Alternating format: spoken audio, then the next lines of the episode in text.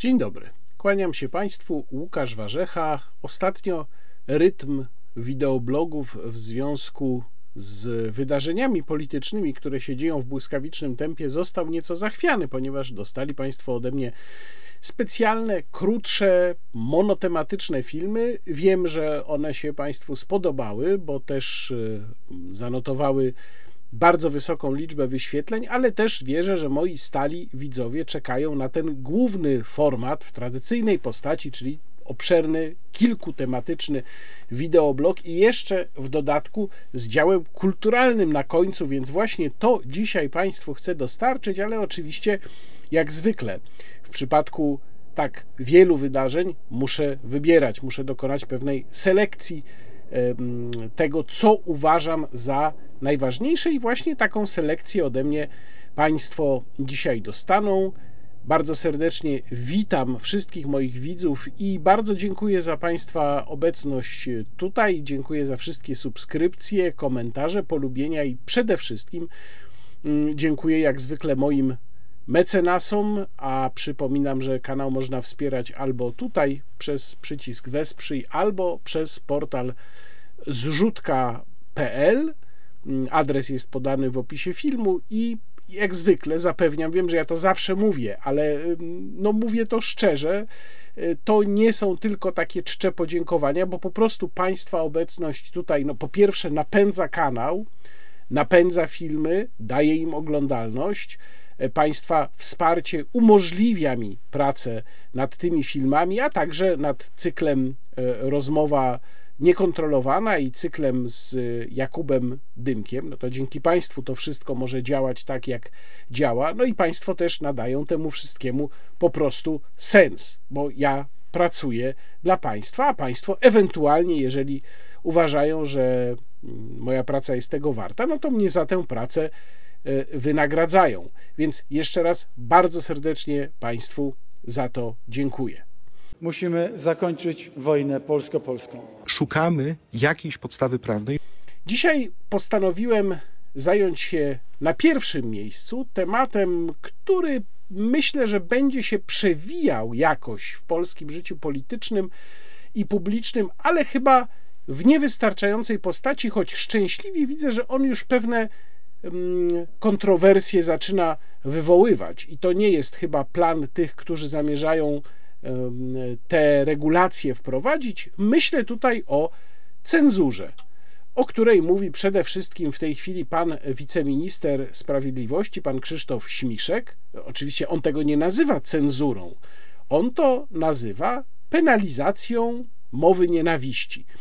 I ja Państwa przeprowadzę przez ten problem, pokazując parę innych um, sytuacji, które są z tym związane, bo opowiem Państwu później o rezolucji Parlamentu Europejskiego, która 18 y, stycznia została uchwalona również głosami części polskich europosłów. Ona też dotyczy penalizacji mowy nienawiści, a także mm, opowiem Państwu o y, fragmencie wystąpienia Ursuli von der Leyen na Światowym Forum Ekonomicznym w Davos, które również pewien związek z tą właśnie sprawą ma. No ale zacząć trzeba od y, tego, co nam najbliższe, czyli od planów naszego miłościwie nam panującego, uśmiechniętego e, rządu, a konkretnie planów pana ministra, wiceministra Krzysztofa Śmiszka, który zapowiada właśnie, że taki projekt nowelizujący kodeks karny i wprowadzający tam penalizację mowy nienawiści zostanie przedstawiony już niedługo. Inna sprawa, czy on zostanie uchwalony, no pewnie raczej nie, bo jest y, weto pana prezydenta, no ale pan prezydent ma kadencję do 2025 roku, a potem to już różnie może być.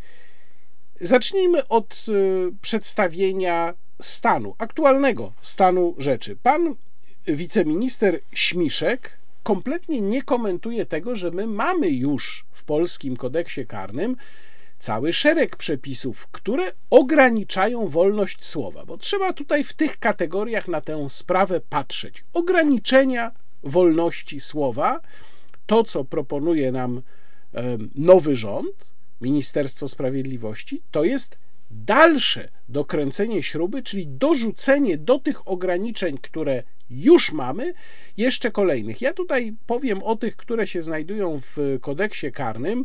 Są jeszcze także inne, na przykład e, e, kwestia e, zaprzeczania Holokaustowi zawarta jest z kolei, czy ludobójstwu bardziej generalnie, zawarta jest z kolei w ustawie o Instytucie Pamięci Narodowej. Ale to zostawmy, to też są ograniczenia wolności słowa.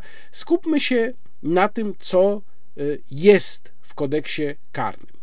No więc przede wszystkim w kodeksie karnym mamy dwa artykuły 256 i 257, które już w tej chwili bywają traktowane i przez prokuraturę, i przez sądy jako no, coś w rodzaju namiastki takiego przepisu penalizującego mowę, tak zwaną mowę nienawiści, która, to warto podkreślić, nigdzie nie jest zdefiniowana. To jest kompletnie nieostre pojęcie, o tym jeszcze będę dalej mówił. Artykuł 256 kodeksu karnego mówi, kto publicznie propaguje nazistowski, komunistyczny, faszystowski lub inny totalitarny ustrój państwa lub nawołuje do nienawiści na tle różnic narodowościowych, etnicznych, rasowych, wyznaniowych albo ze względu na bezwyznaniowość, podlega karze pozbawienia wolności do lat trzech. Tej samej karze podlega, kto publicznie propaguje ideologię nazistowską, komunistyczną, faszystowską lub ideologię nawołującą do użycia przemocy w celu wpływania na życie polityczne lub społeczne. To już proszę zwrócić uwagę, że tutaj mamy pewnego rodzaju rozszerzenie, jest to świeże rozszerzenie, pewnego rodzaju rozszerzenie tego przepisu.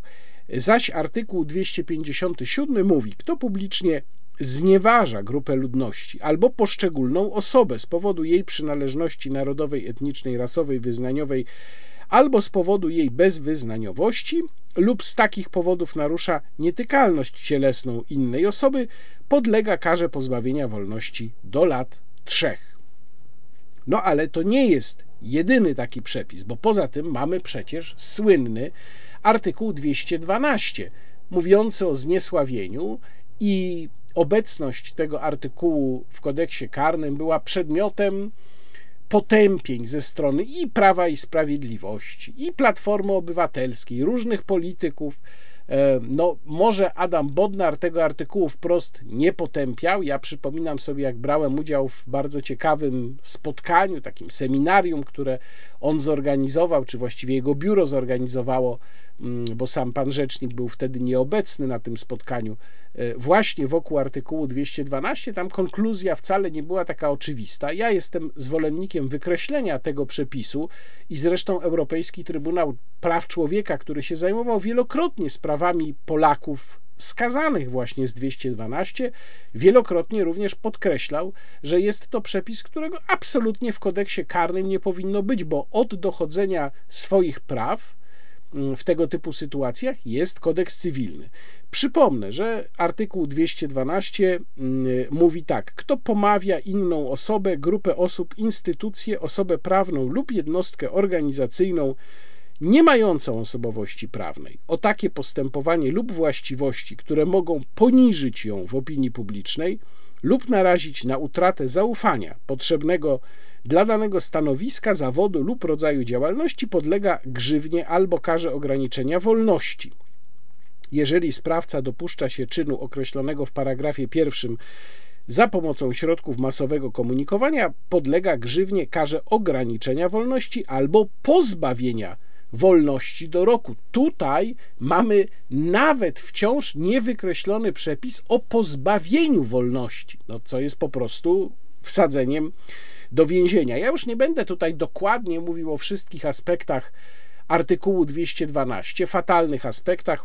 Pisałem o tym bardzo wiele razy. Powiem tylko o jednej rzeczy, bo ona ma duże znaczenie, jeżeli chodzi o te propozycje, które pan Śmiszek przedstawia. Otóż bardzo często krytykowanym i wskazywanym jako skutek istnienia artykułu 212 skutkiem, wskazywanym również przez organizacje pozarządowe, jest występowanie tak zwanego efektu mrożącego. Ten efekt mrożący to jest po prostu rodzaj autocenzury. To jest sytuacja, w której ktoś powstrzymuje się przed wygłoszeniem jakiejś opinii, osądu, przed publikacją tekstu, ponieważ obawia się, że jeżeli to zrobi, to będzie ścigany z artykułu 212. Tu trzeba dodać, że ściganie z artykułu 212 odbywa się z oskarżenia prywatnego, nie z urzędu, czyli to nie prokurator automatycznie wszczyna postępowanie w takiej sprawie, ale osoba, która uważa się za pokrzywdzoną, musi złożyć prywatny akt oskarżenia. To jest bardzo prosta i niekosztowna procedura, więc bardzo często jest wykorzystywana również przez pieniaczy albo przez na przykład lokalnych polityków, którzy w ten sposób chcą się zabezpieczyć przed krytyką prasową. Ale to nie są wszystkie ograniczenia wolności słowa, jakie mamy w kodeksie karnym, bo mamy jeszcze trzy inne artykuły, które również ograniczają nam wolność słowa. Po pierwsze, mamy artykuł 196, który posługuje się bardzo nieprecyzyjnym, moim zdaniem mm, wręcz absurdalnie nieprecyzyjnym pojęciem uczuć religijnych. I to jest główny powód, dla którego ja jestem zwolennikiem no jeżeli nie wykreślenia, to przynajmniej zmiany brzmienia tego artykułu. On mówi tak w tej chwili: Kto obraża uczucia religijne innych osób, znieważając publicznie przedmiot czci religijnej lub miejsce przeznaczone do publicznego wykonywania obrzędów religijnych, podlega grzywnie karze ograniczenia wolności albo pozbawienia wolności do lat dwóch. No pojęcie uczuć religijnych jest tak skrajnie subiektywne, nieprecyzyjne, rozmyte, że moim zdaniem ten przepis należałoby przynajmniej ograniczyć do czegoś, co jest wymierne, czyli na przykład do znieważenia e, przedmiotu kultu religijnego wyłącznie, co jest no, taką znacznie bardziej konkretną kwestią. Kolejny przepis ograniczający wolność słowa to artykuł 226, który w paragrafie kodeksu karnego, oczywiście cały czas jesteśmy przy kodeksie karnym, który w paragrafie trzecim mówi: Kto publicznie znieważa lub poniża konstytucyjny organ Rzeczypospolitej Polskiej, podlega grzywnie, karze ograniczenia wolności albo pozbawienia wolności do lat dwóch. To jest ten artykuł, z którego niegdyś ścigano kibiców, którzy mieli transparent za pierwszego, za, za pierwszej Platformy Obywatelskiej, mieli transparent.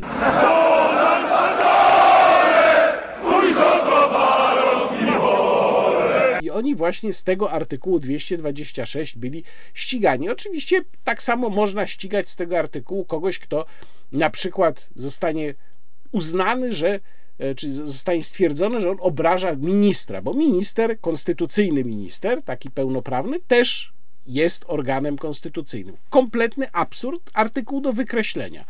I wreszcie artykuł 135, paragraf drugi, który mówi, kto publicznie znieważa prezydenta Rzeczypospolitej Polskiej, podlega karze pozbawienia wolności do lat trzech. Też nie jestem absolutnie przekonany, czy naprawdę prezydent Rzeczypospolitej potrzebuje aż takiej specjalnej ochrony i czy korona mu z głowy spadnie, choć nie jest przecież głową koronowaną, jeżeli zabraknie tego artykułu w kodeksie karnym.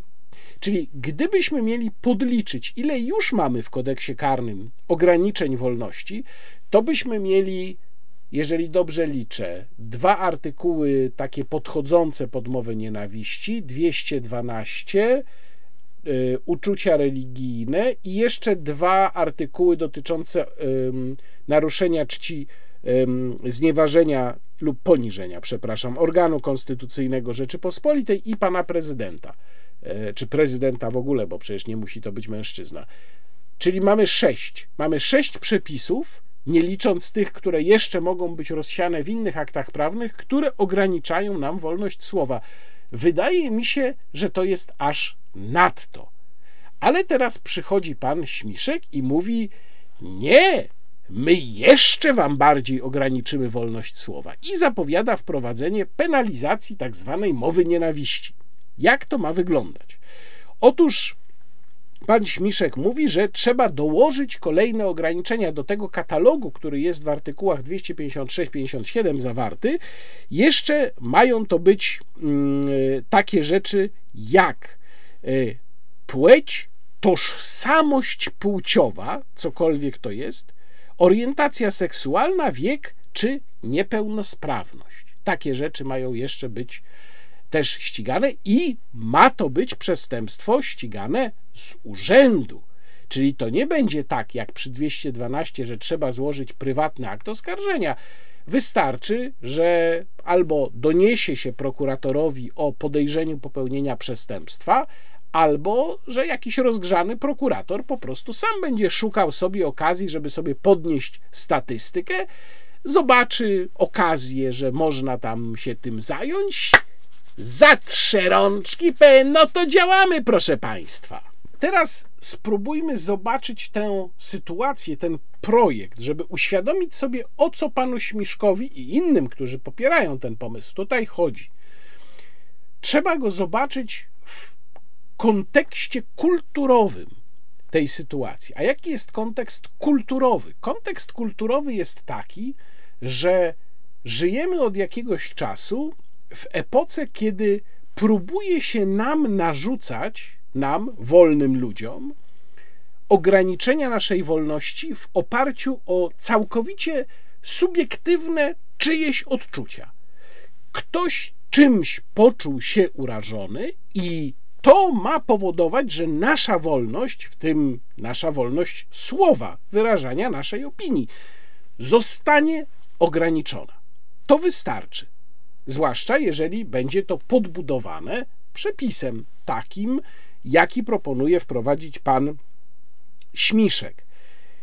A zauważmy, że ten przepis ma obejmować sprawy, które nie są bynajmniej oczywiste, które same w sobie są przedmiotem sporu. No bo na przykład weźmy to pojęcie tożsamości płciowej. To nie jest, nie ma tu powszechnej zgody, że w ogóle coś takiego istnieje. No ale jeżeli to ma być jedno z kryteriów tej mowy nienawiści, to można sobie wyobrazić, że jeżeli będzie jakaś dyskusja i w tej dyskusji ktoś zabierze głos i powie, ja uważam, że nie ma czegoś takiego. Uważam, że po prostu są dwie płcie, koniec, kropka, prawda? To już wtedy można będzie uruchomić ten przepis. Czyli to jest przepis, który nam zamyka pewne sfery dyskusji, czyli po prostu uderza w wolność słowa. Ale ten system, ta sytuacja, w której wystarczy, że ktoś się poczuje urażony żeby już tutaj tworzyć ograniczenia wolności słowa, no to jest tak jak, nie wiem, ze słowem murzyn na przykład, prawda? Ktoś użyje tego słowa, a ktoś stwierdzi, o nie, nie, ja się czuję tym urażony. I nie wolno tak mówić. Więc mamy czysto subiektywne odczucia, których nie da się zobiektywizować w żaden sposób, które mają być podstawą do tworzenia ogólnie obowiązującej normy i ogólnie obowiązującego ograniczenia wolności słowa. Chyba nie muszę Państwu tłumaczyć, jak niebezpieczna to jest sytuacja. A co z kryterium wieku? Bo też ma takie się przecież pojawić. To znaczy, że jeżeli na przykład ktoś by powiedział, że Jarosław Kaczyński to jest dziadunio, który już nie powinien nawet kierować wspólnotą mieszkaniową na Żoliborzu, a cóż dopiero największą w tej chwili partią opozycyjną, no to chyba też mógłby być ścigany z tego artykułu, prawda? Ja tu tylko pokazuję, że zawsze tego typu przepisy są bronią obosieczną, no bo władza się kiedyś zmieni i nowa władza będzie sobie inaczej ten przepis oczywiście interpretować, zwłaszcza jeżeli będzie miała kontrolę nad polityką karną. Co się z tym stanie, to jeszcze nie wiemy. Tutaj trzeba spojrzeć na argument i obalić go, którym się posługuje pan Śmiszek bardzo często pytany o tę sprawę, w różnych mediach to mówi, ale też cały czas czytam to u zwolenników tego przepisu. Oni mianowicie mówią: No ale czego wy się boicie? Przecież będzie decydował niezawisły sąd. To jest całkowicie obłudny argument. Pierwsza kwestia to ta, że jak doskonale widzimy, zwłaszcza od paru lat, sędziowie mają swoje poglądy polityczne i społeczne. No niestety jest w Polsce tak, że sędziowie w większości tych poglądów nie są w stanie pozostawić poza drzwiami sali sądowej. Oczywiście są tacy, i tutaj chylę czoło przed takimi sędziami, którzy umieją to zrobić, ale niestety obawiam się, że jest ich zdecydowana mniejszość. Po drugie, i to jest dużo ważniejsza, myślę, tutaj sprawa istnienie przepisu, zwłaszcza jeżeli będzie to przestępstwo ścigane z urzędu, wymusi działania na prokuraturze i na sądach. No jeżeli istnieje przepis, to nie jest tak, że będzie można go ignorować, czyli będą wszczynane postępowania, czyli ludzie będą stawali przed sądem. I teraz proszę sobie wyobrazić, jaki będzie tego efekt. Nawet gdybyśmy bardzo optymistycznie założyli, że w zdecydowanej większości przypadków sądy będą uniewinniały oskarżonego, albo ewentualnie prokuratura będzie umarzała wszczęte wcześniej postępowanie, to przecież nie zmienia to faktu, że całkiem spora grupa ludzi, zwłaszcza ludzi głoszących niewygodne poglądy, będzie miała tę wątpliwą przyjemność bycia wezwanym na przesłuchanie, bycia postawionym w stan, najpierw będą podejrzanymi, potem mogą być oskarżonymi, a jeszcze w tych y, najbardziej ekstremalnych sytuacjach no, będą mieli cały tok postępowania sądowego, zanim ewentualnie zostaną uniewinnieni. Czy Państwo naprawdę sobie wyobrażają, że to nie będzie miało efektu mrożącego? Że to nie będzie efekt cenzorski? Choćby nawet i w 90% spraw te rzeczy kończyły się niczym. To nie ma znaczenia, ponieważ prawie każdy, wiedząc, że może go to spotkać, będzie się po prostu gryzł w język i efekt zostanie osiągnięty. Innymi słowy, projektodawcy tego przepisu wcale nawet nie muszą liczyć na to, że oni posadzą, znaczy sędziowie posadzą, ale z powodu przepisu, który oni zaprojektowali, że posadzonych zostanie tam, nie wiem, kilkadziesiąt osób rocznie, prawda? I że to będzie taka pałka, taki postrach. Nie, nie, nie. Może być posadzona jedna osoba rocznie, albo nawet być może nikt. Ale sam fakt, że jest ten przepis, już spowoduje paraliż debaty. I wreszcie, no, można powiedzieć, po trzecie, jeżeli by ten przepis rzeczywiście miał być taki nieszkodliwy i nie wywierać w gruncie rzeczy skutków, no to właściwie po co go uchwalać, prawda? Do egzekwowania tego typu spraw, czyli takich, gdzie ktoś czuje się urażony, powinna wystarczyć procedura cywilna. Dlaczego? Dlatego, że ona jest tutaj, jeżeli mogę tak powiedzieć, bardziej obiektywna. W procedurze cywilnej, jeżeli ktoś uważa, że jego dobra osobiste zostały naruszone, to składając pozew przeciwko osobie pozwanej, ma obowiązek potem przed sądem wykazać, że on z powodu tego naruszenia dóbr osobistych poniósł rzeczywistą i wymierną szkodę. Czyli to nie może być tak, że ktoś złoży doniesienie do prokuratury i tam stwierdzi, ja tu jestem mniejszością seksualną i to, co pan Warzecha powiedział, to jest mowa nienawiści, bo ja tak uznałem, bo mnie to dotknęło. No i tam prokurator rozgrzany, a to robimy akt oskarżenia. Tylko w procedurze cywilnej ten ktoś musiałby w swoim pozwie najpierw wskazać, na czym polegają szkody, które on wymiernie poniósł z powodu czegoś, co ja powiedziałem, i potem musiałby to przed sądem jeszcze udowodnić. No, że na przykład y, spadła jego wiarygodność zawodowa w związku z tym, obniżyła się liczba klientów, jeżeli jest, nie wiem, dajmy na to lekarzem, powiedzmy, i w związku z tym on coś stracił. To są obiektywne kryteria. To jest rzeczywiście dobry sposób egzekwowania odpowiedzialności za słowa, ale tego typu przepisy, o jakich mówimy, to jest po prostu zamordyzm, to jest kaganiec, to jest cenzura.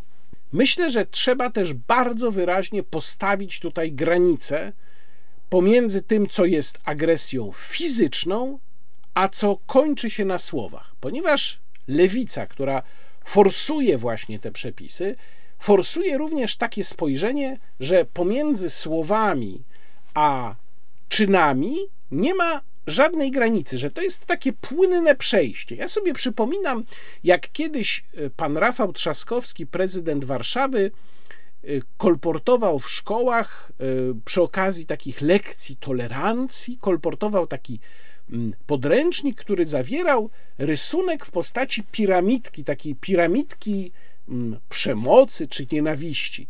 I tam w tej piramidce na samym początku były niestosowne żarty, a na samym końcu, czyli chyba na czubku, jeżeli dobrze pamiętam, jak to było zbudowane, był w zasadzie Holokaust, zagłada, prawda? Czyli sugestia była taka, że no, zaczyna się tam od niewinnych żarcików, a na koniec mamy obozy koncentracyjne. To jest oczywiście bzdura, to znaczy to jest rozumowanie, które prowadzi do zamknięcia nam ust. I dlatego trzeba bardzo wyraźnie i jednoznacznie odróżniać pomiędzy e, agresją fizyczną, a tym, co jest tylko słowem. I nie można przyjąć takiego rozumowania, że należy ograniczać wolność słowa, bo inaczej to płynnie zmieni się w agresję fizyczną. Ale teraz, jak spojrzymy na próby zrobienia świętego z Pawła Adamowicza, to można rzeczywiście zadać sobie pytanie, czy przypadkiem plan nie jest taki, żeby korzystając z tej skądinąd tragicznej rzeczywiście historii, wesprzeć penalizację mowy nienawiści, bo przecież cała ta narracja wokół śmierci Pawła Adamowicza dokładnie właśnie o tym mówi, że to, była, to był skutek mowy nienawiści, więc trzeba się z tą mową nienawiści zmierzyć, żeby już do tego nigdy nie doszło. Taki tekst zresztą napisał, oparty właśnie na takiej tezie, Rafał Ziemkiewicz w najnowszym wydaniu Tygodnika do Rzeczy i tu polecam, bo uważam, że Rafał może mieć tutaj dużo racji. Zwracam też przy tej okazji uwagę na bardzo obłudne posługiwanie się przez niektórych argumentem z wolności. Otóż niektórzy mówią, no ale to jest kwestia wolności, bo ym, przecież Twoja wolność kończy się tam, gdzie zaczyna się moja, prawda? W tym wypadku wolność od bycia obrażanym. Oni to tak definiują. No nie, nie, nie, nie. To jest absolutnie nieuprawnione, rozszerzające rozumienie pojęcia wolności. Bo czym jest wolność w swojej ścisłej definicji? Jest wolnością od przymusu. Po prostu, tylko od przymusu, czyli nikt nie każe mi w określony sposób się zachowywać. No więc im nikt nie każe brać udziału w dyskusjach, z którymi mają problem. Nikt im nie każe słuchać tego filmu, tej mojej narracji czy opowieści, jeżeli ona im się nie podoba. Ale ich odczucie, że coś im się w tej opowieści nie podoba, absolutnie nie może być powodem, żeby mnie zabronić o tym mówić. Czyli nie można rozumieć wolności jako wolności od tego, co nam sprawia przykrość. Życie niesie ze sobą mnóstwo przykrych sytuacji.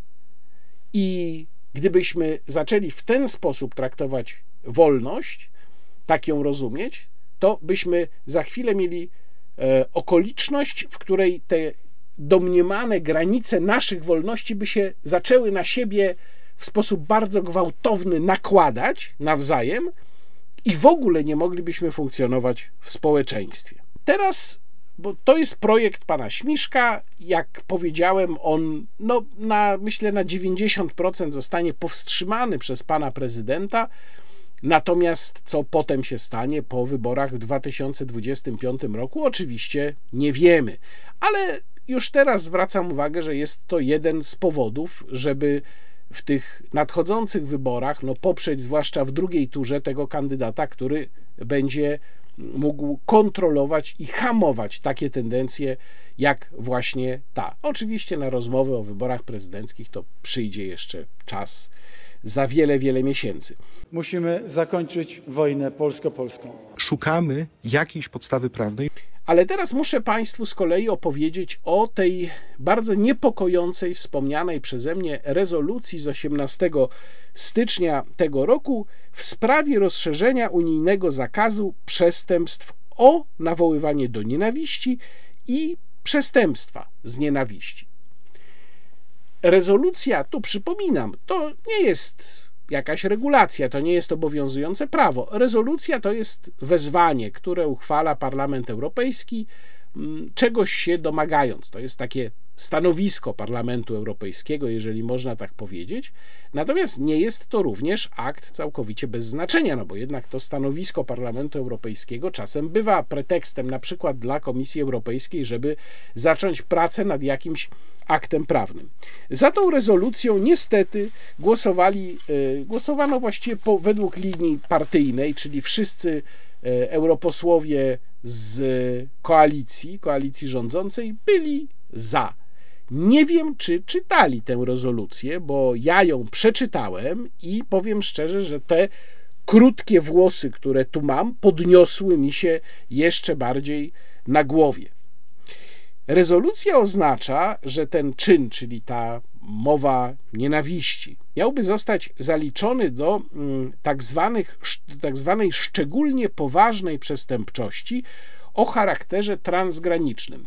Jest katalog takich przestępstw, który jest zawarty w artykule 83 Traktatu o funkcjonowaniu Unii Europejskiej. Za chwilę Państwu ten artykuł 83 przeczytam, tylko jeszcze najpierw muszę powiedzieć, że w tym katalogu są bardzo poważne przestępstwa, takie naprawdę poważne, a miałoby do nich zostać dopisane coś, co jest w ogóle nawet niezdefiniowane. Otóż artykuł 83 mówi tak. Parlament Europejski i Rada, stanowiąc w drodze dyrektyw zgodnie ze zwykłą procedurą prawodawczą, mogą ustanowić normy minimalne odnoszące się do określania przestępstw oraz kar w dziedzinach szczególnie poważnej przestępczości o wymiarze transgranicznym, wynikające z rodzajów lub skutków tych przestępstw lub ze szczególnej potrzeby wspólnego ich zwalczania. Na to się właśnie powołują europosłowie. I dalej czytamy. Powyższe dziedziny przestępczości są następujące: terroryzm, handel ludźmi oraz seksualne wykorzystywanie kobiet i dzieci, nielegalny handel narkotykami, nielegalny handel bronią, pranie pieniędzy, korupcja, fałszowanie środków płatniczych, przestępczość komputerowa i przestępczość zorganizowana. W zależności od rozwoju przestępczości, Rada może przyjąć decyzję określającą inne dziedziny przestępczości spełniające kryteria, o których mowa w niniejszym ustępie.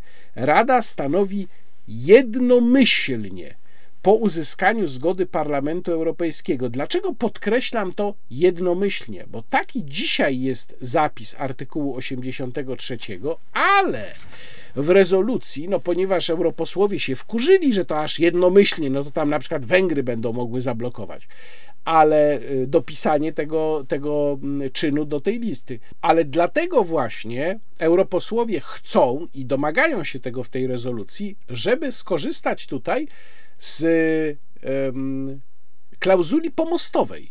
O tej klauzuli pomostowej to ja Państwu opowiadałem, kiedy mówiłem o możliwej federalizacji, czyli zniesieniu prawa weta w Unii Europejskiej, bo tam klauzula pomostowa też się pojawia. To jest taki trik, e, który e, jest zawarty w obecnym traktacie i on właśnie umożliwia zmianę sposobu głosowania z tej jednomyślności bez zmiany traktatów w określonej dziedzinie z jednomyślności na większość, tam wzmocnioną większość, bo tak to jest mm, ujęte akurat w tej konkretnej sprawie. Czyli tutaj europosłowie domagają się, żeby sięgnąć po passerelle clause, czyli klauzulę pomostową i właśnie zamiast jednomyślności, to tutaj decydujmy większością.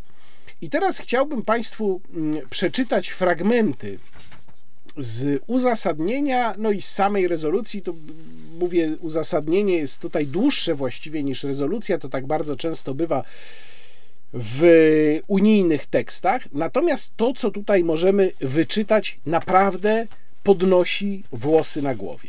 Tekst jest dosyć długi, więc oczywiście nie czytam Państwu całego tekstu, ale na przykład przede wszystkim tu wprowadzenie w uzasadnieniu, tak to zwykle jest pisane, mamy ileś y, paragrafów, w tym wypadku one są oznaczone literami i sięgają, proszę Państwa, litery V.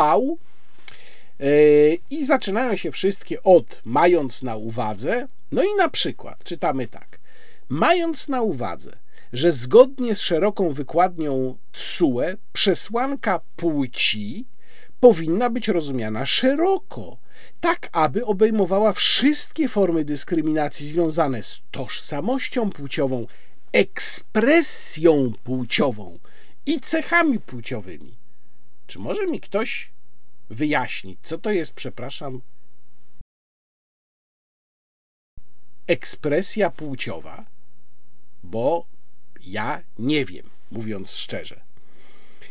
Dalej czytamy na przykład tak: mając na uwadze, że walka z ksenofobią, rasizmem, mizoginią, homofobią, transfobią i innymi formami uprzedzeń, nietolerancji, dyskryminacji, w tym ze względu na poglądy polityczne lub inne, oraz nienawiścią wobec niektórych osób lub grup społecznych, wymaga od UE i jej państw członkowskich opracowania kompleksowej strategii w ścisłej współpracy z odpowiednimi zainteresowanymi stronami.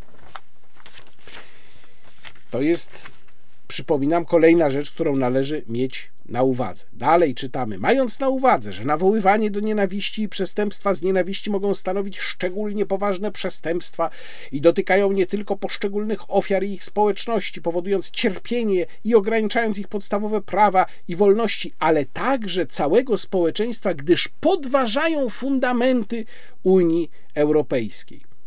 Tutaj z kolei następny punkt to jest literka G, mówi nam o takim niby konkretnym uzasadnieniu, bo czytamy tak. Mając na uwadze, że w ciągu ostatnich kilku dziesięcioleci, dziesięcioleci nastąpił gwałtowny wzrost dyskryminacji, przestępstw z nienawiści i nawoływania do nienawiści w całej Unii. Doszło do nasilenia różnych form rasizmu, antysemityzmu, islamofobii, ksenofobii, homofobii, transfobii i innych przejawów nietolerancji oraz nastąpił alarmujący wzrost liczby przypadków nakłaniania i podżegania do nienawiści w internecie i poza nim. No i tutaj jest przywołane e, sprawozdanie, roczne sprawozdanie mm, e, z działalności takiego ciała monitorującego. Dlaczego zwracam uwagę na ten punkt? Ponieważ kiedy czytamy o tym, że nastąpił taki lawinowy wzrost tych przestępstw, mowy nienawiści i tak dalej, to powinniśmy sobie zadać pytanie, a czy może to nie jest tak, że instrument został przestrojony i przestawiony? No bo wszystko zależy od tego, co uznamy za przejaw takiej mowy nienawiści, prawda? A to jest przecież pojęcie skrajnie nieprecyzyjne i bardzo elastyczne. Inaczej mówiąc, coś, co powiedzmy 10 lat temu byłoby jakimś zwykłym żartem i dzisiaj też powinno być zwykłym żartem, który tam, nie wiem, no może ktoś się obruszy, ale bez przesady, no to teraz już wchodzi w zakres właśnie tej mowy nienawiści. Przypomina mi to trochę sposób działania nigdy więcejów czyli e, organizacji mm, Rafała Pankowskiego, gdzie oni specjalnie wyszukują wszystkie zdarzenia, które można podciągnąć w jakikolwiek sposób pod czyny z nienawiści albo pod ksenofobię, po to, żeby sobie to wpisać do raportu i żeby mieć poparcie dla swoich działań, dla swoich grantów. I tutaj jest podobna sytuacja. No skąd na przykład, jeżeli czytamy o islamofobii, prawda? Co jest traktowane jako islamofobia? No przede wszystkim trzeba sobie zadać pytanie, czy przypadkiem ewentualna krytyka pod adresem islamu, która pewnie też podpada, zdaniem wielu eurodeputowanych, pod tak zwaną islamofobię, nie wzięła się stąd, że najzwyczajniej w ciągu ostatnich powiedzmy 20 czy 30 lat radykalnie wzrosła liczba muzułmanów w Europie. No więc to oczywiste jest, że będzie dochodziło do konfliktów światopoglądowych i kulturowych, które będą wywoływały reakcje. Dalej czytamy tak. Mając na uwadze, że w wielu państwach członkowskich wzrost dyskryminacji i nienawiści jest dodatkowo napędzany przez ruchy ekstremistyczne i populistyczne oraz efekt mnożnikowy, którego źródłem są środowisko internetowe i media społecznościowe, co sprzyja ponownej wiktymizacji, mając na uwadze, że prowadzi to do niebezpiecznych podziałów w całym społeczeństwie i zagraża demokracji. Dlaczego znów czytam Państwu ten fragment? A to się wyjaśni w momencie, kiedy będę dla Państwa omawiał wystąpienie pani Ursuli von der Leyen na forum, Światowym Forum Ekonomicznym w Davos. Proszę sobie zapamiętać to, co przeczytałem teraz, bo odnajdą Państwo podobne wątki w wystąpieniu pani przewodniczącej. Dalej czytamy tak. Mając na uwadze, że państwa członkowskie w swoich przepisach karnych nie traktują nakłaniania do nienawiści i przestępstw z nienawiści jednakowo, co sprawia, że niektóre grupy nie są objęte wystarczającą ochroną w niektórych częściach Unii. I tutaj już przechodzę do rekomendacji, czyli do tego, co jest tą właściwą treścią rezolucji. No i po pierwsze, w punkcie siódmym czytamy właśnie o tym, o czym już wspominałem, czyli że europosłowie domagają się zastosowania przy zmianie tego artykułu 83 klauzuli pomostowej. No i też jest taki niby ukłon w stronę tych, którzy się mogą czegoś obawiać, bo w punkcie dziesiątym czytamy. Y, przypomina, czyli Parlament Europejski przypomina, że wolność wypowiedzi jest podstawową cechą społeczeństw demokratycznych i nie należy jej bezpodstawnie ograniczać. Przypomina ponadto, że wszelkie przepisy dotyczące nawoływania do nienawiści i przestępstw z nienawiści powinny opierać się na zasadach konieczności i proporcjonalności. Podkreśla, że z wolności wypowiedzi należy korzystać w ramach przepisów prawa i zgodnie z artykułem 11 karty oraz że wolność wypowiedzi nie powinna być wykorzystywana jako tarcza dla nawoływania do nienawiści i przestępstw z nienawiści.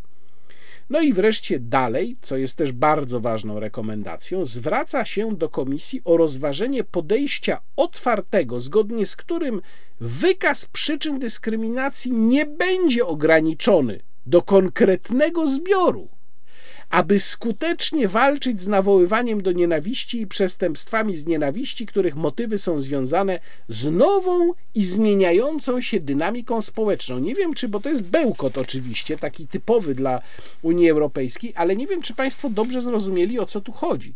Mianowicie europosłowie, którzy głosowali za tą rezolucją, domagają się, żeby w ogóle pozostawić otwarty ten katalog. Znaczy, żeby w ogóle tam nawet nie próbować określać ostatecznie, co jest tym przestępstwem z nienawiści, żeby sobie tam można było podciągać kolejne rzeczy w miarę, jak oni to określili, zmieniającej się dynamiki społecznej.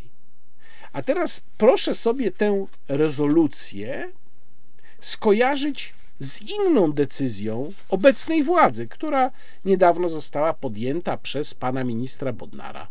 Mianowicie zapisaliśmy się do prokuratury europejskiej. Oczywiście w tej chwili prokuratura europejska e, zajmuje się ściganiem przestępstw, które są związane z wykorzystywaniem pieniędzy unijnych. Czyli można powiedzieć, no to takie tam nie ma to tutaj nic wspólnego, prawda, z mową nienawiści. Ale przecież to jest gotowy instrument. To jest gotowy instrument, który w dowolnym momencie można wyposażyć w kolejne kompetencje. I nagle się okaże, że być może nawet można jakoś powiązać przestępstwa z nienawiści, mowę nienawiści e, z właśnie kwestią wykorzystywania funduszy unijnych. Na pewno da się to zrobić, proszę Państwa. Na pewno. I wtedy prokuratura europejska wchodzi do akcji. A przypomnę jeszcze, że w projektowanych zmianach traktatu, e, których domagał się Parlament Europejski, też niedawno, zaledwie chyba dwa miesiące temu, o tym mówiłem w wideoblogu, e, wśród tych proponowanych zmian traktatów, gdzie załącznikiem do rezolucji parlamentu, który domaga się rozpoczęcia dyskusji o zmianach traktatów były właśnie konkretne propozycje zmian traktatowych, to jedna z tych zmian dotyczyła tego, żeby Interpol mógł normalnie, bez zaproszenia państwa, wykonywać czynności operacyjne na terenie państw członkowskich. No to proszę sobie to teraz wszystko powiązać ze sobą. Prokuratura Europejska, Interpol potencjalnie wyposażony w uprawnienia policyjne, po prostu tak normalnie, bez żadnych dodatkowych procedur, plus transgraniczne przestępstwo mowy nienawiści. No, można powiedzieć, Warzecha zwariował, prawda? Teoria spiskowa. Ale jakby mi ktoś opowiadał jeszcze powiedzmy 8 lat temu, 10 lat temu, to już w ogóle, jaką będziemy mieli dzisiaj sytuację, również w Unii Europejskiej, to wtedy bym się postukał w czoło. Więc, proszę Państwa, ja wolę dmuchać na zimne. A proszę sobie do tego jeszcze dodać kolejną sprawę, o której też niedawno Państwu opowiadałem w jednym z wideoblogów, mianowicie system CSAM, który teoretycznie to ukochane dziecko pani komisarz Ilwy Johansson, komisarz do spraw wewnętrznych Unii Europejskiej, system, który teoretycznie ma zapobiegać krzywdzeniu dzieci poprzez mm, komunikację elektroniczną i żeby y, temu zapobiegać, ma przeczesywać całą naszą komunikację elektroniczną, co by musiało oznaczać koniec komunikatorów szyfrowanych. No, obszernie dosyć opowiadałem to w tamtym wideoblogu. No i to też jest takie dodatkowe narzędzie, które w razie czego jednym tam stryknięciem można będzie przestawić na to, żeby filtrować na przykład pod kątem mowy nienawiści te komunikatory. Jak się Państwu ta perspektywa podoba? Musimy zakończyć wojnę polsko-polską. Szukamy jakiejś podstawy prawnej. Obiecałem, że powiem o wystąpieniu Ursuli von der Leyen na Światowym Forum Ekonomicznym w Davos. No to powiem.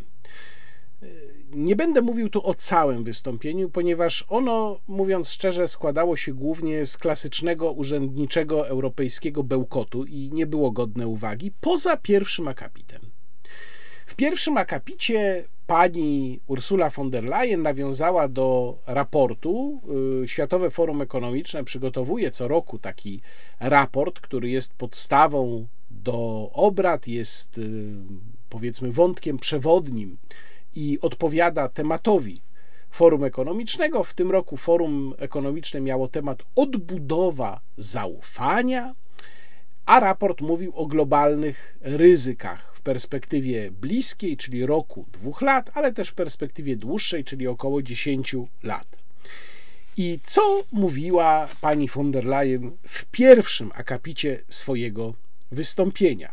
Ekscelencje, panie i panowie, drogi Klausie, twój doroczny raport o globalnych ryzykach jest porażający i otrzeźwiający. Światowa wspólnota biznesowa za największe wyzwanie na najbliższe dwa lata uważa nie konflikt albo klimat, ale dezinformację i fałszywą informację, zaś zaraz po tym polaryzację społeczeństwa. Te ryzyka są poważne, ponieważ ograniczają naszą zdolność uporania się z globalnymi wyzwaniami, przed którymi stajemy. Uderzający jest fakt, że obecnie rywalizacja pomiędzy krajami jest intensywniejsza niż była w ciągu ostatnich dekad. To sprawia, że temat tegorocznego spotkania w Davos staje się jeszcze istotniejszy odbudowanie zaufania.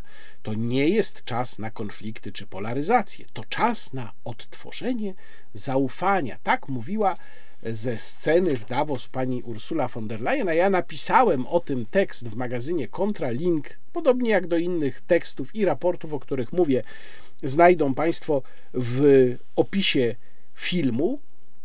I zwracam uwagę na następujące rzeczy. Po pierwsze, sam temat tegorocznego forum odbudowa zaufania. Jeżeli elity, które siedzą w swoich wieżach z kości słoniowej i są przyzwyczajone do tego, że dyktują nam, obywatelom, jak mamy myśleć.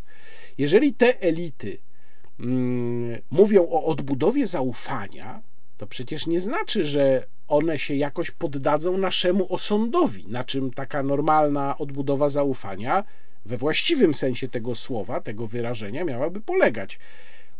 To znaczy, że oni zrobią tak, żeby wyeliminować ze sfery debaty publicznej te elementy, które mogą podważać zaufanie do nich. I stąd temat dezinformacji dezinformacji, niewłaściwej informacji, bo po angielsku brzmiało to disinformation and misinformation. Misinformation trudno jest przetłumaczyć bezpośrednio na polski. Ten temat oczywiście dotyczy właśnie tej sprawy. On dokładnie dotyczy właśnie tego, że trzeba skończyć z tą dezinformacją, która to dezinformacja właśnie powoduje polaryzację, bo przecież o polaryzacji też pani von der Leyen tutaj mówiła. Żeby nie było polaryzacji, tej złej polaryzacji, tej różnicy zdań, która wpływa na to, że elity tracą zaufanie, to trzeba po prostu z obiegu debaty i informacji wykasować te wypowiedzi, które stanowią problem. Czyli na przykład, jeżeli mamy pandemię, to trzeba wykasować wypowiedzi, które podają w wątpliwość politykę Światowej Organizacji Zdrowia. Proste? Proste. O to tutaj właśnie chodzi.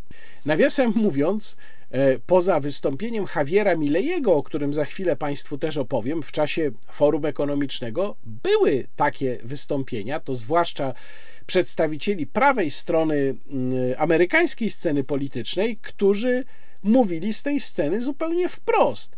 Pierwszą decyzją i pierwszym testem dla członków amerykańskiej, nowej republikańskiej amerykańskiej administracji, niekoniecznie nawet administracji Donalda Trumpa, będzie sprawdzenie, czy ci ludzie są w stanie całkowicie zanegować to, co wy tutaj w Davos mówicie. Dosłownie takie były niektóre wypowiedzi, które można było tam w Davos usłyszeć. Więc to też nawiasem mówiąc pokazuje, jak my w sumie niewiele wiemy o tym, co tam się dzieje, jak trzeba tych wypowiedzi wyszukiwać w różnych miejscach. Musimy zakończyć wojnę polsko-polską. Szukamy jakiejś podstawy prawnej. Chciałbym tutaj jeszcze mm, spojrzeć na chwilę do tego raportu, o którym mówiła pani von der Leyen, bo on sam w sobie jest interesujący. Link do raportu znajdą Państwo w opisie filmu. Mianowicie, najpierw chciałbym Państwu powiedzieć, jak wygląda sytuacja z um, uszeregowaniem y, tych ryzyk. Co zostało uznane za ryzyko na pierwszym miejscu, y, co na dalszym miejscu? Otóż, jeżeli spojrzymy na krótki okres, czyli dwa lata, no to rzeczywiście na pierwszym miejscu mamy tę y, dezinformację, na drugim miejscu ekstremalne zjawiska pogodowe, na trzecim miejscu polaryzację społeczną, na czwartym miejscu zagrożenia, cyberzagrożenia. E, natomiast jeżeli spojrzymy na, a na piątym miejscu e, konflikt pomiędzy państwami. E, jeżeli spojrzymy na długi okres, to mamy ekstremalne zjawiska pogodowe na pierwszym miejscu, krytyczną zmianę systemów Ziemi. Rozumiem, że tu chodzi o jakąś konsekwencję też zmian klimatu. Nie wiem, co sobie wyobrażają respondenci. To jest na drugim miejscu. Potem na trzecim miejscu upadek ekosystemów.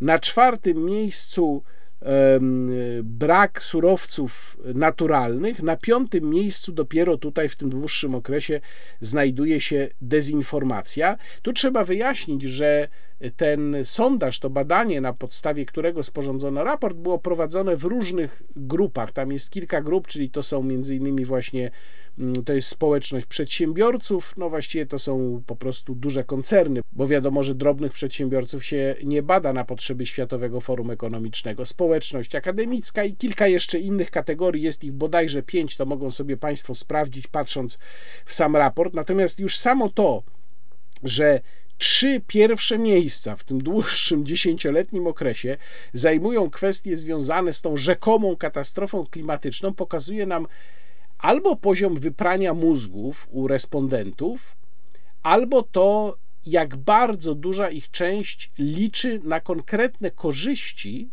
wynikające z tego, że da się tę narrację o rzekomo zbliżającej się katastrofie podtrzymywać i na tym po prostu robić pieniądze. No bo ja zakładam, że respondent, który bierze udział w ankiecie Światowego Forum Ekonomicznego, zdaje sobie sprawę, jakie konsekwencje mają jego odpowiedzi, więc one raczej będą czemuś służyć, raczej będą służyć pokazaniu czegoś właśnie na forum w Davos, a niekoniecznie będą oddawały prawdziwe odczucia tego respondenta.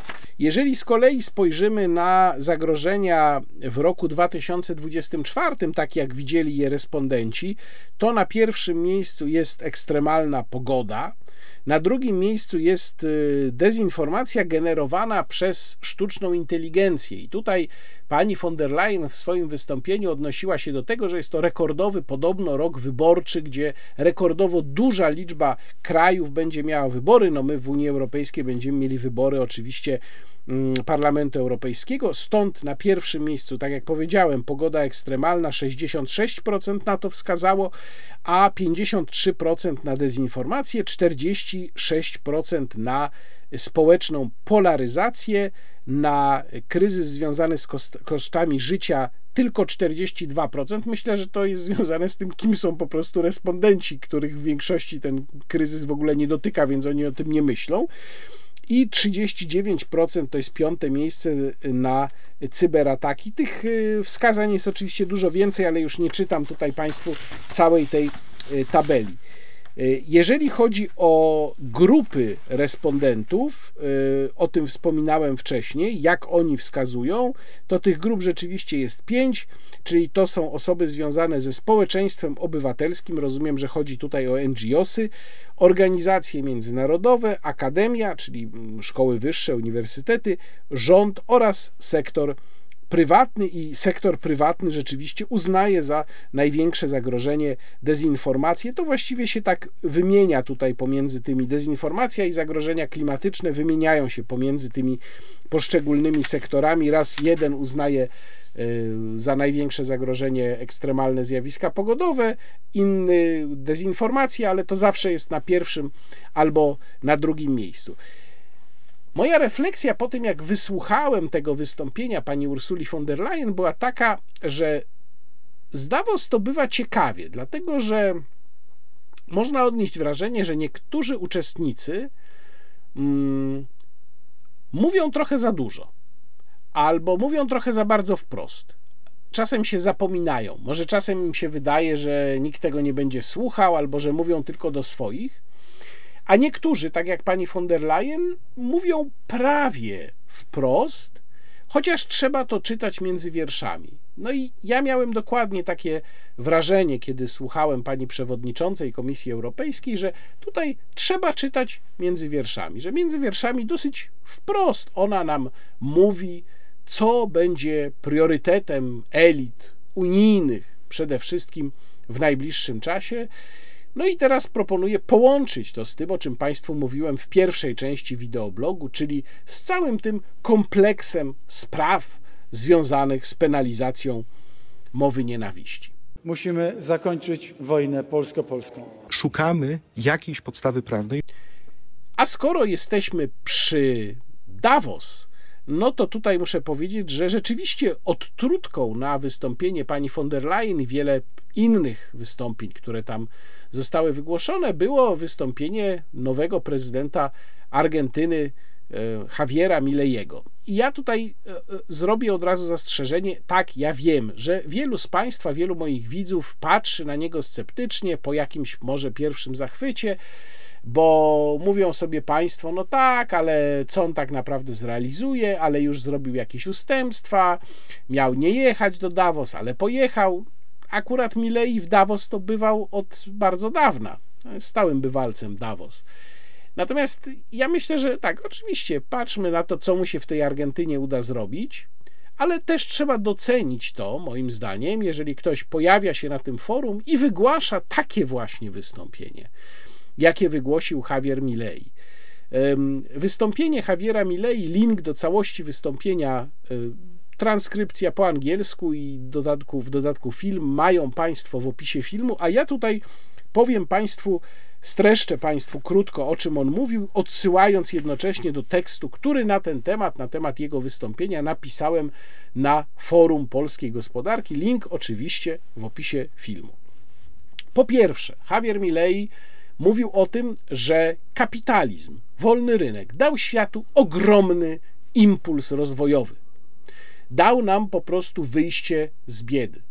Mówił o tym na liczbach, pokazując, jak wyglądał wzrost e, PKB per capita od roku zero, najpierw do roku 1800, kiedy w zasadzie PKB per capita stał w miejscu, i od roku 1800, czyli od momentu, kiedy można powiedzieć, zaczął się, zaczęła się epoka przemysłowa i zaczął się współczesny kapitalizm, kiedy te liczby no w zasadzie z dziesięciolecia na dziesięciolecie szły w górę.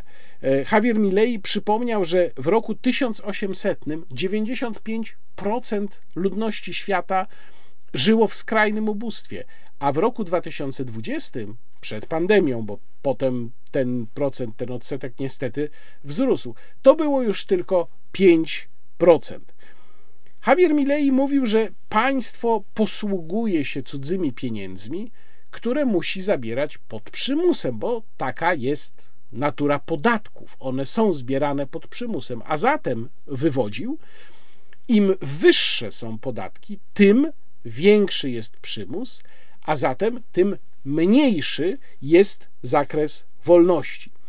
Na opisanie tego, co jest przeciwieństwem wolności i libertarianizmu, który on tam bardzo podkreślał, będzie doktryną Argentyny w tej chwili, mm, na określenie tego używał słowa kolektywizm. Ogólne określenie kolektywizm, który odbiera przedsiębiorcom, zdaniem Milejego, swobodę poszukiwania najlepszej okazji, żeby najlepszy możliwie produkt sprzedać za możliwie najniższą cenę klientom, czyli przeszkadza im po prostu w takim w realizowaniu takiej normalnej, naturalnej czynności, jaką wykonują przedsiębiorcy.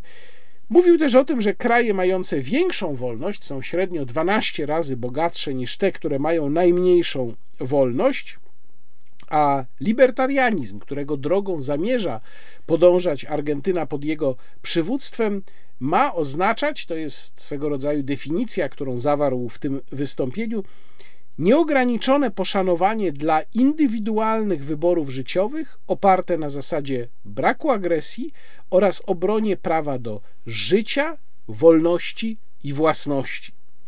Milei uderzył też w klasyczną, e, neoklasyczną ekonomię.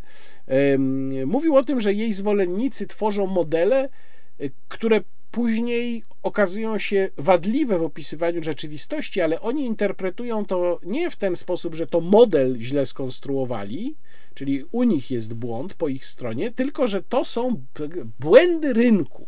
I Milei tutaj mówi, że rynek, wolny rynek nie ma błędów. Z definicji nie ma błędów, ponieważ wolny rynek to mechanizm według niego społecznej współpracy w ramach którego następuje dobrowolna wymiana dóbr. I jako taki on po prostu nie może mieć usterek. Tam jest taki fragment w tym wystąpieniu, który mi się bardzo podobał, kiedy Milei mówi tak: Jeżeli uważają Państwo, że wolny rynek ma jakiś błąd, to proszę sprawdzić, czy przypadkiem nie mają Państwo do czynienia z interwencją państwa, która ten błąd generuje.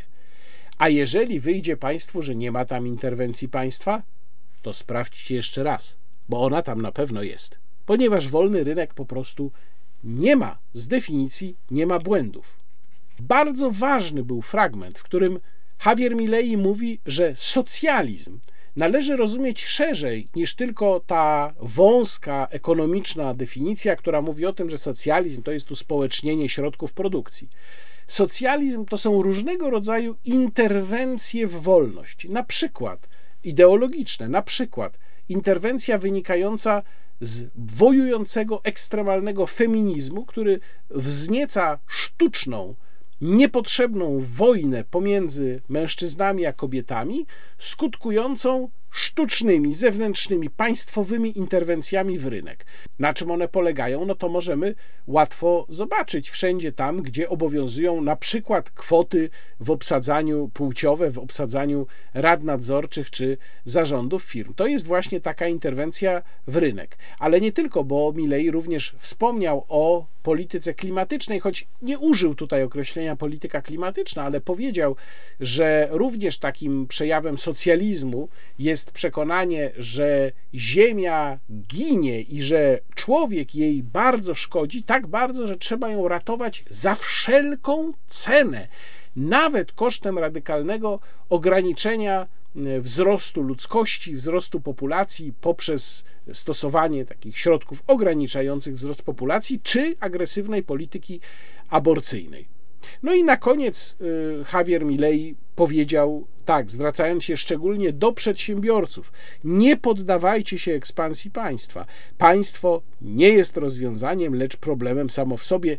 Niech żyje wolność. Tak, Javier Milei zakończył swoje wystąpienie i ja muszę powiedzieć, że niezależnie od tego, że oczywiście po owocach ich poznacie, wiadomo, ale każde takie wsadzenie kija w szprychy tej machiny, którą w tym wypadku jest Światowe Forum Ekonomiczne Klausa Schwaba, każde takie wsadzenie kija w te szprychy bardzo mnie cieszy, a mam wrażenie, że to szeroko komentowane wystąpienie Javiera Milejego było właśnie takim wsadzeniem kija w szprychy. Musimy zakończyć wojnę polsko-polską. Szukamy jakiejś podstawy prawnej. Chociaż od wywiadu e, przeprowadzonego wspólnie przez trzy duże stacje telewizyjne wywiadu z panem premierem Donaldem Tuskiem minął już tydzień, nawet chyba tydzień i jeden dzień, to mimo wszystko postanowiłem, że pokażę Państwu skrót kilkunastominutowy z tego godzinnego wywiadu. Y, zawarłem w tym skrócie prawie wszystkie, moim zdaniem, istotniejsze jego elementy. Muszę tutaj też powiedzieć, co być może będzie dla Państwa zaskakujące, że moim zdaniem y, bodajże dwa czy trzy jedyne takie naprawdę trochę kłopotliwe i sensowne pytania e, zadał o dziwo panu premierowi Tuskowi Marek Czyż, czyli przedstawiciel telewizji publicznej, bo niestety ani Piotr Litwicki z Polsatu, ani tym bardziej Anita Werner z TVN24 żadnego takiego pytania nie zadali. Pan Czyż próbował tam indagować w sprawie między innymi pojednania, próbował indagować w sprawie znalezienia jakiegoś rozwiązania, jeżeli chodzi o kwestie prawne, choć też trzeba tutaj oddać sprawiedliwość Piotrowi Witwickiemu, że także o dualizm prawny pytał. Ja chcę Państwu pokazać ten kilkunastominutowy skrót po to, żeby Państwo zobaczyli, i oczywiście skomentuję go później, po to, żebyście Państwo zobaczyli, do jakiego stopnia Donald Tusk zaprzecza swoimi słowami temu, co się dzieje i co robi jego rząd to jest wręcz coś niesamowitego. To znaczy, on mówi dokładnie coś odwrotnego niż się dzieje, choć w zasadzie po epoce Mateusza Morawieckiego chyba powinniśmy być do tego przyzwyczajeni. Proszę zobaczyć.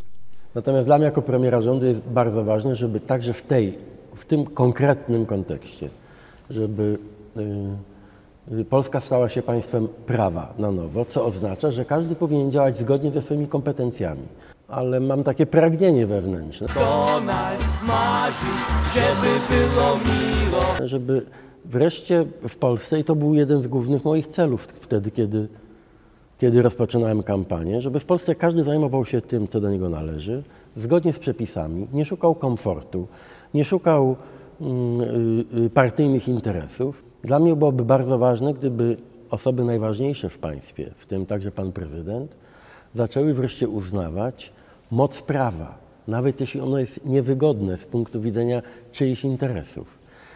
Ja wiem, że to mm, naszym oponentom rządzącym przez ostatnich 8 lat do głowy nie przychodzi, że można starać się ograniczać własną władzę, choćby w ten sposób, żeby powoływać na stanowiska takie jak prokurator generalny i minister sprawiedliwości, nie swoich partyjnych towarzyszy, że y, odbudowując media publiczne nie szuka się swoich partyjnych specjalistów od propagandy w tych, w tych mediach. Więc chcę powiedzieć to, co powiedziałem w czasie expose. Pan y, profesor Bodnar został ministrem sprawiedliwości i prokuratorem generalnym, ponieważ nie jest członkiem partii politycznej. Zbudował swój autorytet, niekwestionowany przez nikogo, jako człowiek absolutnie niezależny. Ale muszę zaprotestować przeciwko e, e, budowaniu tej symetrii, że jest jakiś dualizm prawny. To nie jest spór PiS, Platforma czy Kaczyński, Tusk o model prawny. My dzisiaj chcemy przywrócić elementarne, zupełnie fundamentalne zasady, jakie powinny w każdym demokratycznym państwie obowiązywać. I pierwszą zasadą jest respektowanie wyroków sądów, czy te wyroki nam się podobają, czy nie. Ja nie chcę ustanowić fajnego kompromisu z panem Kaczyńskim. Trochę twoje, trochę moje. Ja mam trochę y, y, prokuratorów, ty masz trochę, ty masz y, dwójkę, ja jedynkę w telewizji. Przecież to jest absurd. Tu nie chodzi o negocjacje, ile ma być prawa, a ile bezprawia. Ja, y, kiedy podejmowaliśmy decyzję w sprawie mediów publicznych, dzisiaj w sprawie prokuratury pan minister Bodnar, w sprawie y, panów Wójcika i Kamińskiego, to nie żeby coś dla siebie wziąć, bo powtarzam, to nie jest wcale wygodne dla mnie, tylko żeby przywrócić państwo prawa. To jest bolesne. Ja ten ból też odczułam. Ja ten ból też odczułam. Ja ten ból też odczułam. To nic przyjemnego, ale nie możemy tego procesu zatrzymać i tu nie ma miejsca na negocjacje, że zrobimy to trochę. To pojednanie, o którym Pan przez, film, przez chwilę mówił, to jest takie pojednanie, które nam ufundują, mam nadzieję, politycy, ale myślę sobie, że pojednać w tym znaczeniu, o którym Pan mówił w kampanii, musi się z grubsza 7 milionów ludzi z 12. E, I ciekaw jestem, jaki Pan ma na to plan, bo widział Pan obrazy na ulicach Warszawy wczoraj, słyszał Pan, nie będę cytował myślę, że pan doskonale zapisał w pamięci, cytaty także o sobie, te 7 milionów ludzi nie znikną.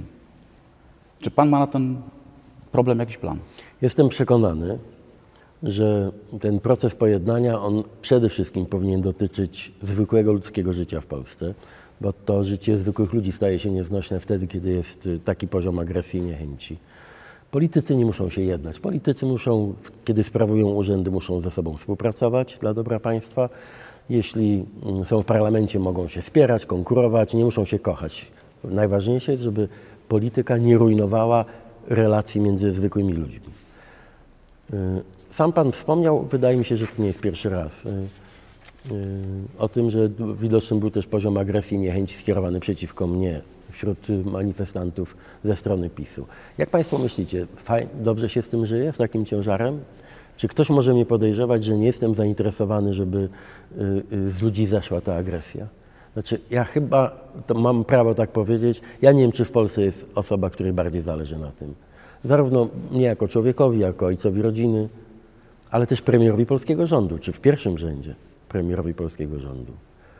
Zależy mi, i, i, i to jest dla mnie absolutnie najważniejsza rzecz, żeby krok po kroku, ale właśnie tak mi się wydaje, że ludzie, niezależnie od swoich poglądów, jak zobaczą, że y, media publiczne stają się publiczne, że prokuratura nie jest na takie pstryknięcie pana Ziobry, że mm, jeśli ktoś jest skazany, to idzie siedzieć, a nie jest faworyzowany tylko dlatego, że był przedstawicielem władzy.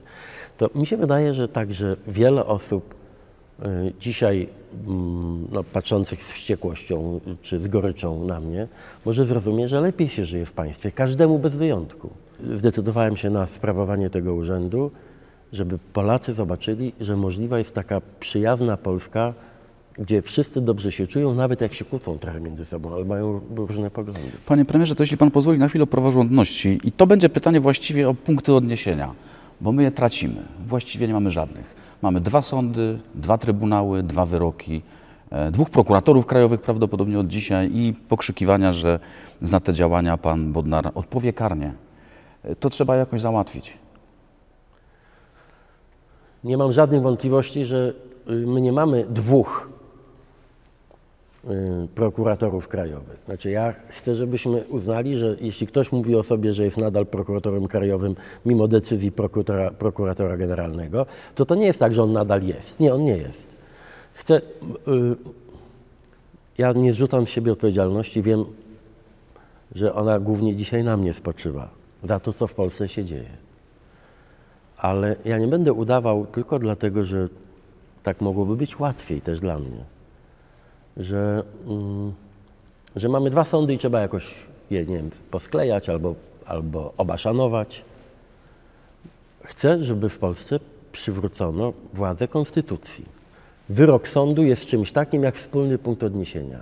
Panu się spodoba ten wyrok, pani nie, pan nie będzie miał zdania, ale, ale y, istotą państwa jest, że wszyscy szanujemy wyrok Panie takiego premierze, sądu. ale to praktycznie To samo biorąc, konstytucji. Ja to rozumiem, tylko jest projekt ustawy o KRS, nowy. Sądzi pan, że prezydent go podpisze? To A jest, jak nie, to co? Oczywiście, okej, ten, po, ten proces być może potrwa. Y, Ja y, y, nie, nie, nie cofnę się ani o krok, nie, nie cofnę się ani o krok, nie, nie cofnę się ani o krok, nawet jeśli będę słyszał, że, że mm, jestem zbyt uparty w tej sprawie, albo że to nie buduje dobrej atmosfery. Dla mnie odbudowanie instytucji i ich niezależności jest absolutnie punktem, y, punktem wyjścia do tego, żeby po, państwo polskie znowu stało się akceptowalne dla wszystkich i żeby ludzie znowu odnaleźli właśnie te punkty odniesienia, akceptowane przez, przez wszystkich. wybraliście nadmiarowo sędziów do Trybunału Konstytucyjnego i to jest początek tej rozmowy tego, co przechodzi w ten dualizm prawny, spór, do- który nie ma końca w naszej tak, debacie. Mówimy, mówimy o sytuacji, nie, chcę się w żaden sposób usprawiedliwiać, ale byłem już wtedy szefem Rady Europejskiej, kiedy dokonano tej decyzji. Powiedziałem wy, Platforma. Nie, nie, nie, nie mądrej, nie mądrej. Y, ale czy Państwo zauważyli, żeby ktoś y, okupował budynki albo protestował, albo, y, albo ubliżał od rosyjskich czy niemieckich agentów liderom PiSu wtedy, kiedy unieważniono ten uważam, że to jest ten moment, w którym wszyscy powinniśmy się wycofać z takich y, jakby twardych sformułowań, i twardych stanowisk na rzecz przywrócenia państwa prawa. I moim zdaniem to jest zadanie dla prezydenta. Ile pan daje czasu ministrowi Sienkiewiczowi na uporządkowanie sytuacji w mediach publicznych i czy zamierza pan je finansować? Ja nie mam włączonego stopera. Y, Na razie trwa proces i nam, nam też bardzo zależy na tym, żeby to był proces y, jednoznacznie umocowany w regułach prawa. Dlatego wszystkie decyzje, jakie podejmuje i minister Sienkiewicz, i, i osoby zaangażowane w ten proces, one i tak podlegają ocenie y, prawnej, w tym ocenie sądów. I y, nie, niektóre sprawy sądom będą mm, y, się nie podobały, niektóre będą się podobały. My będziemy respektowali tak czy inaczej decyzje sądowe. Nasze decyzje będą wtedy w mocy, kiedy będą miały legalny charakter. A o legalności decyzji będzie tak czy inaczej rozstrzygał y, sąd, prawo i procedury. Panie premierze, to skupmy się na chwilę na, jak mówię, innych spółkach naszego skarbu, naszego państwa. Nie trudno jest znaleźć wypowiedzi polityków dzisiejszej e, sfery rządzącej z czasów kampanii, którzy mówili, że uporządkujemy te kwestie konkursami albo powołaniem specjalnej instytucji powołującej czy nominującej. A my słyszymy o nazwiskach, które już się pojawiają w przestrze- przestrzeni publicznej, nic o konkursach nie słyszawszy. Ja też y, y, czytam w niektórych mediach o tych nazwiskach i jestem szczerze ubawiony, bo już dawno nie, nie widziałem tak nietrafnych prognoz czy A Elżbieta Bieńkowska jest nietrafioną prognozą? y, kompletnie. To, nie, bardzo szanuję panią minister, wicepremier, komisarz, moją bliską współpracownicę. Ktoś robi jej krzywdę.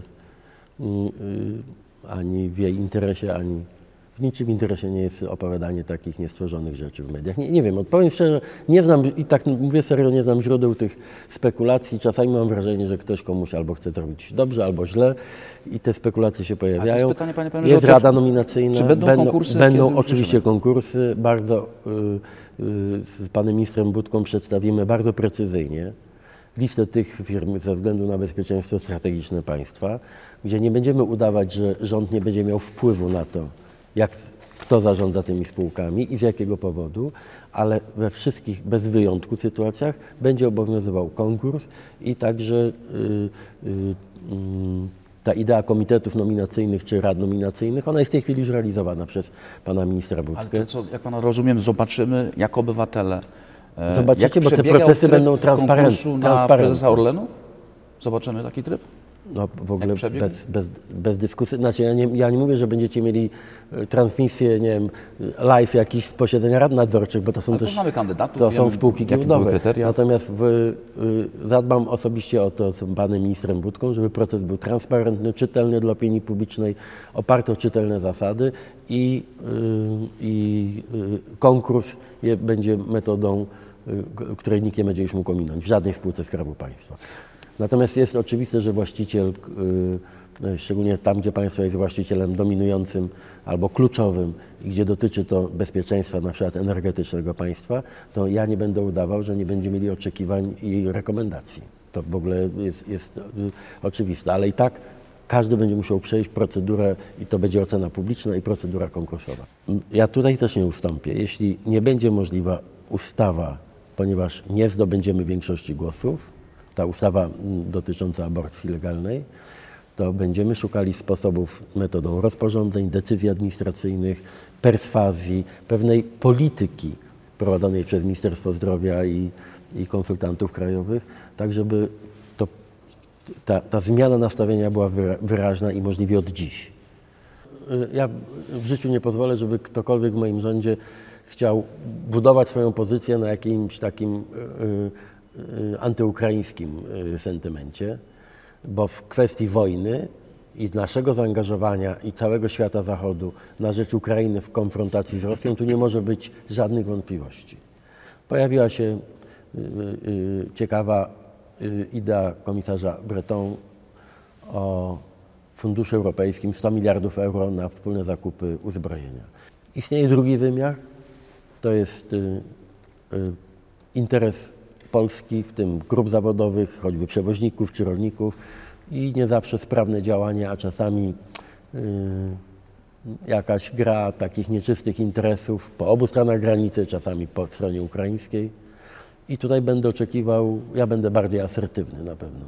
No więc teraz spójrzmy, co takiego powiedział Donald Tusk.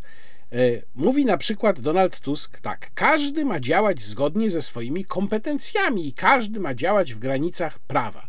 No i dlatego zapewne mm, Ministerstwo Kultury postanowiło stwierdzić i oświadczyć, że nie interesuje go orzeczenie Trybunału Konstytucyjnego, ponieważ w składzie, który to orzeczenie wydawał, był, jak oni to nazywają, sędzia dubler. Tutaj, przepraszam, muszę się przy tej sprawie na chwilę zatrzymać i mm, odpowiedzieć tym z Państwa, którzy piszą do mnie, są to raczej, jak się domyślam, zwolennicy obecnej władzy, którzy piszą do mnie, no ale proszę przecież to trzeba posprzątać, e, przecież Trybunał Konstytucyjny został zawłaszczony. Ja się w zasadzie z tym zgadzam. Sam o tym pisałem kilkakrotnie w ciągu ostatnich ośmiu lat. Pisałem o tym, że Trybunał Konstytucyjny jest nam potrzebny, że taki Trybunał Konstytucyjny, jaki mamy w tej chwili, po prostu nie spełnia swojej roli, a także nie mam wątpliwości, że jeżeli wskazywać w czasie rządów PiS jakiekolwiek wprost złamanie prawa, to był to właśnie moment powołania nadmiarowych sędziów Trybunału Konstytucyjnego. I tutaj ja nie mam wątpliwości. Tak, to było złamanie prawa. Pan prezydent źle zrobił, że wtedy zaprzysiągł w grudniu 2015 roku te osoby na sędziów Trybunału Konstytucyjnego, ale to już się stało. I Trybunał Konstytucyjny to jest takie ciało, które nie ma w Polsce nad sobą żadnego organu kontrolnego. Więc jeżeli my w tej chwili, my, jeżeli władza w tej chwili zacznie sobie wybierać, ten wyrok uznajemy, a tego nie uznajemy, a może w ogóle nie uznajemy wyroków Trybunału Konstytucyjnego, to przy wszystkich moich zastrzeżeniach do Trybunału Konstytucyjnego, takiego jak on w tej chwili wygląda, jesteśmy już w stanie totalnej anarchii prawnej. Nie możemy uznawać, że jakieś międzynarodowe organy, które w ogóle nie mogą się wypowiadać z racji swoich kompetencji na temat organizacji polskiego systemu sprawiedliwości, będą nam też dyktować, że mamy uznać, że Trybunał Konstytucyjny po prostu nie istnieje. No, jeżeli idziemy w tę stronę, to jesteśmy w stanie całkowitej anarchii i jesteśmy już w zasadzie w stanie całkowitej anarchii.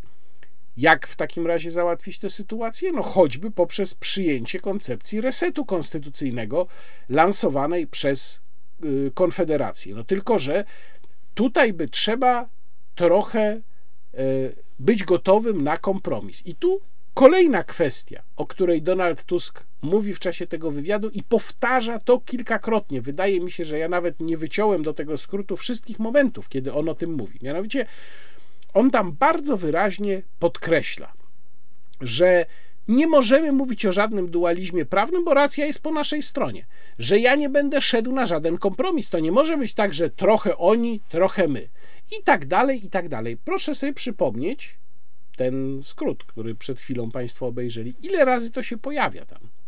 To pokazuje, że Donald Tusk nie jest gotowy absolutnie na żadne ustępstwo. Nie jest gotowy na żaden kompromis. Tu nie będzie żadnego kompromisu. On po prostu będzie forsował wyłącznie swoją wizję tego, co się dzieje, a po co to później Państwu opowiem, jaka jest tutaj moja yy, koncepcja.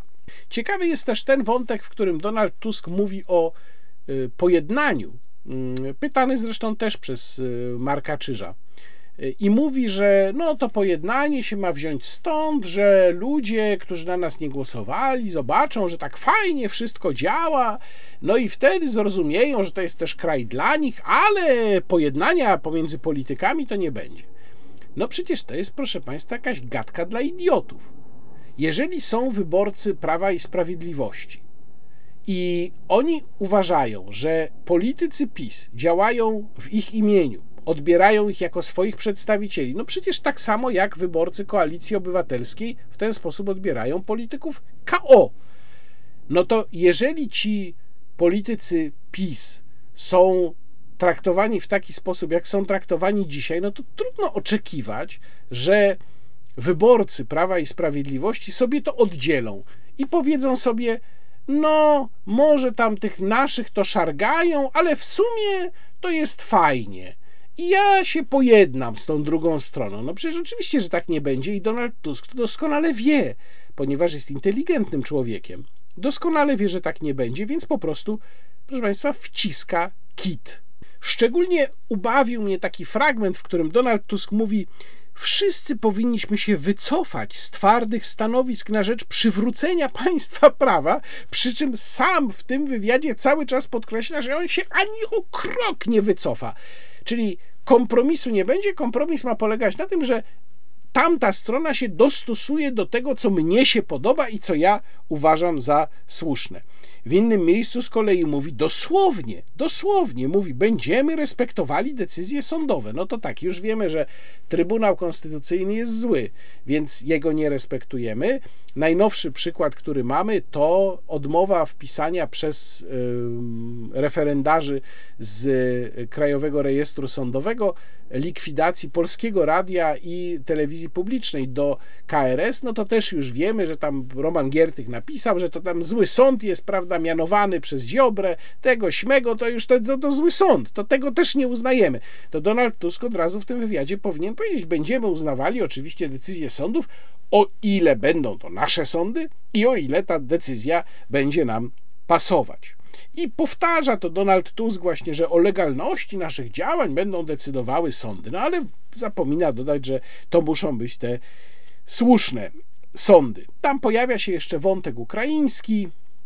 Mm, y, Donald Tusk mówi o tym, że trzeba koniecznie Ukrainie pomagać. No to mamy powrót do przeszłości. Mm, mówi też o inicjatywie Y, zakupów broni opartej na osobnym, odrębnym funduszu unijnym. To jest taki fundusz, przeciwko któremu bardzo zresztą słusznie protestują Węgry. Nie wiem, jaki będzie dalszy los tego pomysłu. Musimy zakończyć wojnę polsko-polską. Szukamy jakiejś podstawy prawnej. O co Donaldowi Tuskowi może chodzić? Zastanówmy się przez chwilę. Poziom chaosu prawnego przekroczył wszelką miarę.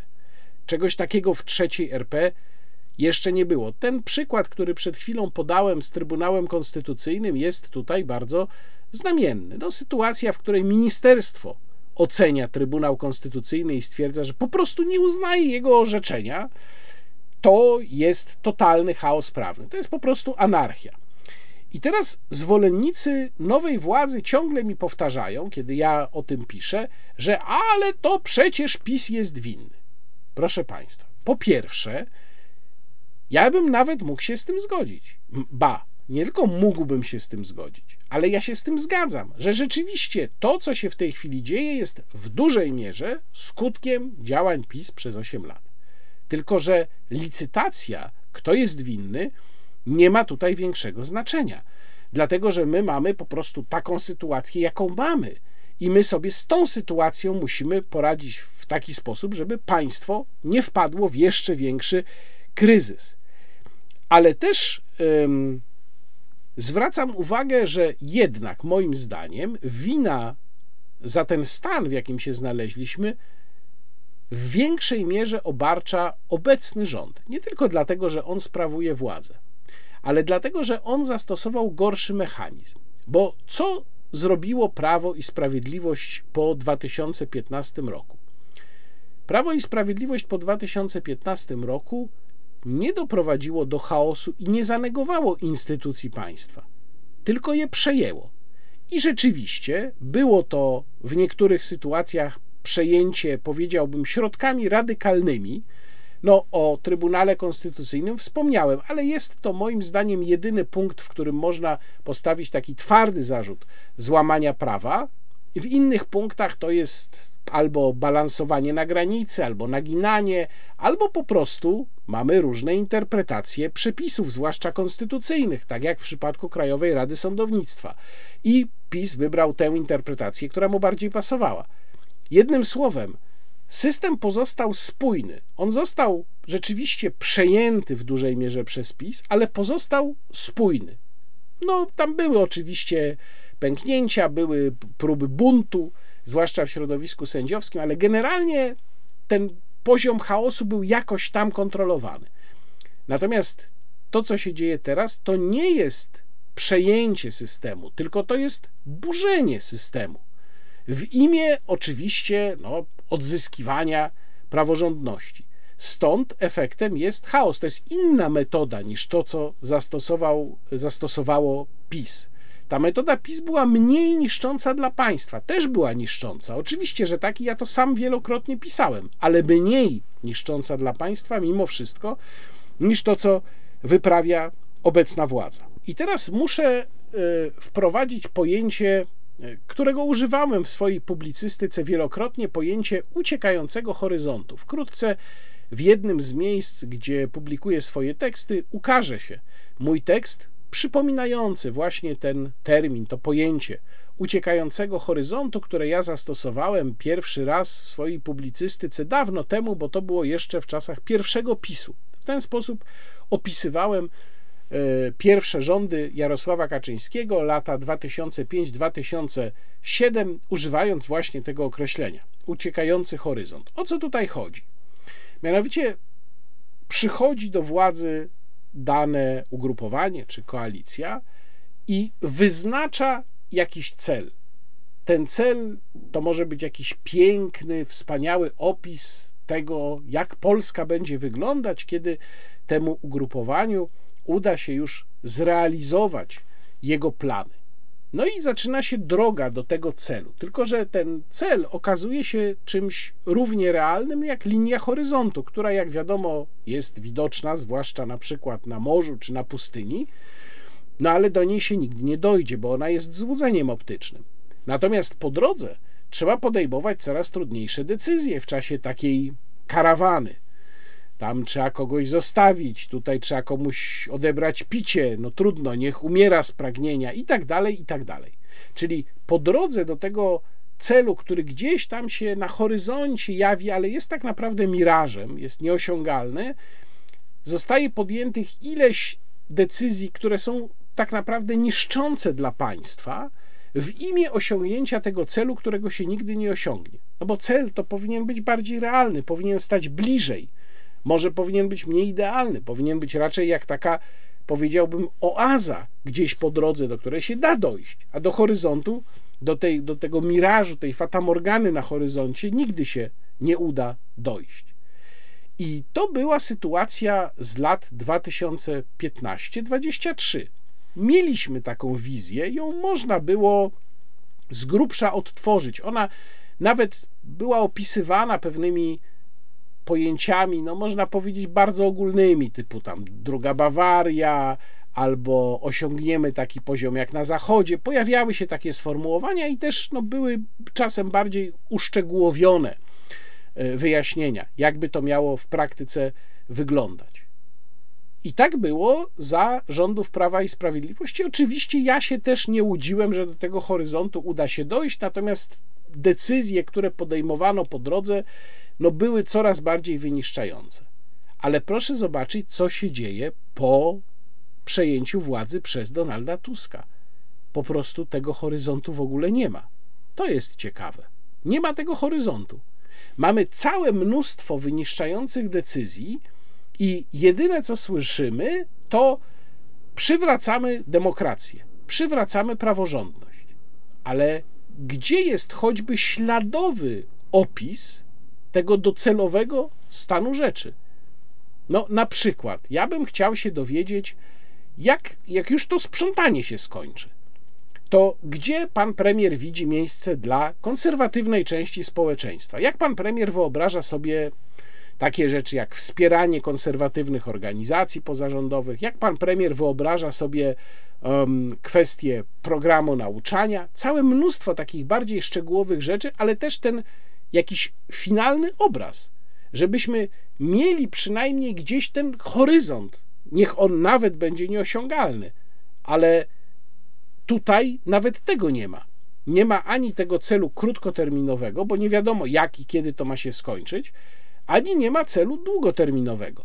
Pojawiają się jakieś zarysy, propozycje. No, pan minister Bodnar, o którym pisze zresztą bardzo krytycznie w najnowszym numerze tygodnika do rzeczy i polecam ten tekst, bo on jest również takim no, prywatnym moim rozliczeniem z y, opiniami na temat Adama Bodnara. Tutaj pozwolę sobie na y, dygresję.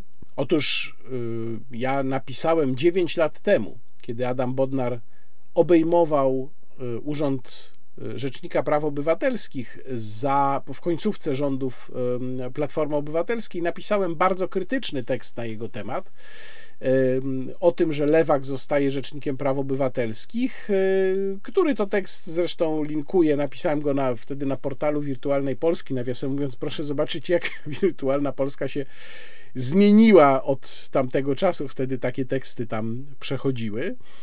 E, napisałem ten tekst i potem no niektórzy moi koledzy się nie zgadzali, twierdzili, że to jest niezależny człowiek, bo on przychodzi z Helsińskiej Fundacji Praw Człowieka. Potem ja trochę swoją opinię zmodyfikowałem na korzyść Adama Bodnara, patrząc na to, jakim on był rzecznikiem praw obywatelskich. Wydawało się, że on, jak na skrajnego lewicowca, potrafi być w miarę uczciwy. Natomiast patrząc na to, co on wyprawia po objęciu Ministerstwa Sprawiedliwości, no niestety musiałem tę opinię zrewidować ponownie i wrócić do tej bardzo krytycznej, którą miałem w roku 2015, błędy się popełnia i czasem opinie bywają błędne. Ja się do tego przyznaję w tym wypadku, bo Adam Bodnar, który mm, ma swój dorobek, mógł przy tym dorobku zostać. To jest taka sytuacja, która budzi we mnie zawsze, powiedziałbym nawet pewnego rodzaju odrazę.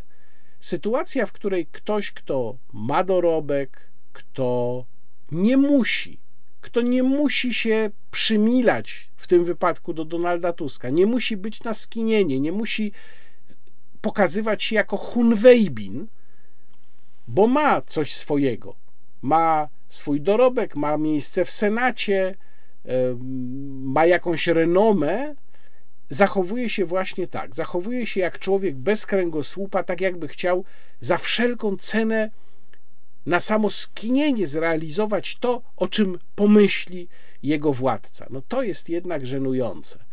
Y, przy czym zwracam też uwagę, bo to jest ciekawy jeszcze, przepraszam, że wrócę do wywiadu Donalda Tuska, ciekawy akcent. Proszę zauważyć, że on pytany tam w kilku miejscach o sprawy związane też z działaniami Adama Bodnara. Przepraszam, nie wiem, czy to się znalazło w tym skrócie, ale były takie pytania i on mówi: e, No, ja nie będę się w to mieszał, e, to jest system inny niż zapisu, ja nie biorę odpowiedzialności, to Adam Bodnar realizuje. No przecież jak to należy odczytywać? To należy odczytywać po prostu właśnie jako wyparcie się odpowiedzialności. Donald Tusk jest sprytnym politykiem. On w tym wywiadzie wprost mówi, że ja mam czyste ręce. To są wszystko decyzje Adama Bodnara. No to, co on robi, to jest jego odpowiedzialność. Więc Adam Bodnar powinien mieć tę świadomość. On jest dla Donalda Tuska nikim. On jest nikim. Jego y, zdjęcie ze stanowiska to jest o tak. Tak jak kiedyś to się stało, nie wiem, z panem ministrem Ćwiąkalskim na przykład. To jest po prostu pstryknięcie. Więc Donald Tusk nie będzie miał żadnych oporów, żeby Adama Bodnara w momencie, jak on się zużyje albo popełni jakiś błąd, po prostu tak zepchnąć z wozu. I proszę bardzo, prawda? No, Bodnar zrobił swoje, Bodnar może odejść. Nie wiem, czy Adam Bodnar to rozumie, rozumie, czy jego ambicja personalna tak go zaślepia, że wydaje mu się, że nic takiego nigdy nie nastąpi. Ale wracam do kwestii tego uciekającego horyzontu i tego braku planów. No Adam Bodnar coś tam przedstawia. No, przedstawił jakieś założenia ustawy o prokuraturze, ale to są tylko założenia ustawy, to nie jest gotowa ustawa, mimo że można by spodziewać się przecież, że nowa władza, która 8 lat pozostawała w opozycji, będzie miała te ustawy gotowe, ale okazuje się, że nie ma. Też to nie jest zaskoczenie, bo to chyba zawsze tak jest. Mianowicie Adam Bodnar proponuje w zasadzie, z tego co czytałem, powrót do takiego systemu, jaki był za czasów Andrzeja Seremeta. Yy, I był to jedyny moment, to Donald Tusk może jakoś o tym nie za bardzo pamięta, ale prokurator generalny zawsze był ministrem sprawiedliwości, czy odwrotnie, minister sprawiedliwości był prokuratorem generalnym w trzeciej RP. Jedyny mm, moment, kiedy tak nie było. Było inaczej, no to był właśnie ten moment w latach tam 2010-2015 Andrzej Seremet, który zresztą wpadł z deszczu pod rynnę, bo ledwo został tym prokuratorem generalnym, a musiał się zacząć zajmować katastrofą smoleńską i właściwie cała jego ta kadencja, jak dotąd jedyna jako y, niezależnego prokuratora generalnego pod tym znakiem minęła. Ale Adam Bodnar prezentuje ten projekt i w zasadzie w ogóle nie ma tam mowy o rozwiązaniu problemów, które wynikły w momencie, kiedy y, Andrzej Seremet był Mm, prokuratorem generalnym, a to były problemy z zarządzaniem prokuraturą, to były problemy z tym, że Andrzej Seremet nie miał w zasadzie kontroli nad tymi prokuratorami, którzy tworzyli po prostu takie lokalne kliki. Nimi się nie dało zarządzać, nie dało się ich kontrolować również, a przecież prokuratorzy muszą być kontrolowani, musi być kontrola nad tym, w jaki sposób oni prowadzą śledztwa. No więc ja bym tu oczekiwał jednak jakiejś debaty nad tym, jak ten system ma wyglądać. Ale czy taka debata będzie? Bardzo wątpię. W tej metaforze uciekającego horyzontu, my w tej chwili jesteśmy w sytuacji takiej, jakbyśmy szli w karawanie nocą. Nic nie widać, natomiast widać jedno, że prowadzący karawanę robi w niej kompletną demolkę, ale w imię czego i w którym kierunku zmierza, to tego po prostu nie wiadomo. No i w związku z tym pojawia się bardzo poważne pytanie: po co? Dlaczego? Bo ja się nad tym długo zastanawiałem i postawiłbym taką tezę, że to przekracza taką normalną miarę. Gdyby to był taki zwykły TKM, zwykłe przejmowanie państwa, ale bez tej skrajnej destabilizacji, której jesteśmy świadkami, to powiedziałbym, że no tak, no po prostu Donald Tusk chce się urządzić, chce się jakoś tam poustawiać z tymi swoimi ludźmi ale to, co widzimy, jednak przekracza tę miarę i to każe postawić otwarte pytanie: o co tak naprawdę Donaldowi Tuskowi w tej sytuacji chodzi? Może jest to próba przykrycia czegoś, może jest to próba urobienia obywateli do jakiejś idei, urobienia ich w taki sposób, żeby na przykład przestali się buntować przeciwko jakimś e, mało przyjemnym regulacjom, które ich czekają. Tutaj mam przede wszystkim oczywiście na myśli e, te kwestie, które e, wynikną z polityki klimatycznej. Może na to, mogą na to wskazywać nawet drobne kwestie. Proszę zauważyć, e, że w Polskim Radiu 24 znika program, codzienny program o polityce międzynarodowej. E, w sytuacji takiej, w jakiej jesteśmy, kiedy radio misyjne powinno się tym zajmować, to znika ten program, zostaje chyba tam jedno wydanie w tygodniu. I teraz co zastąpi ten program o polityce międzynarodowej?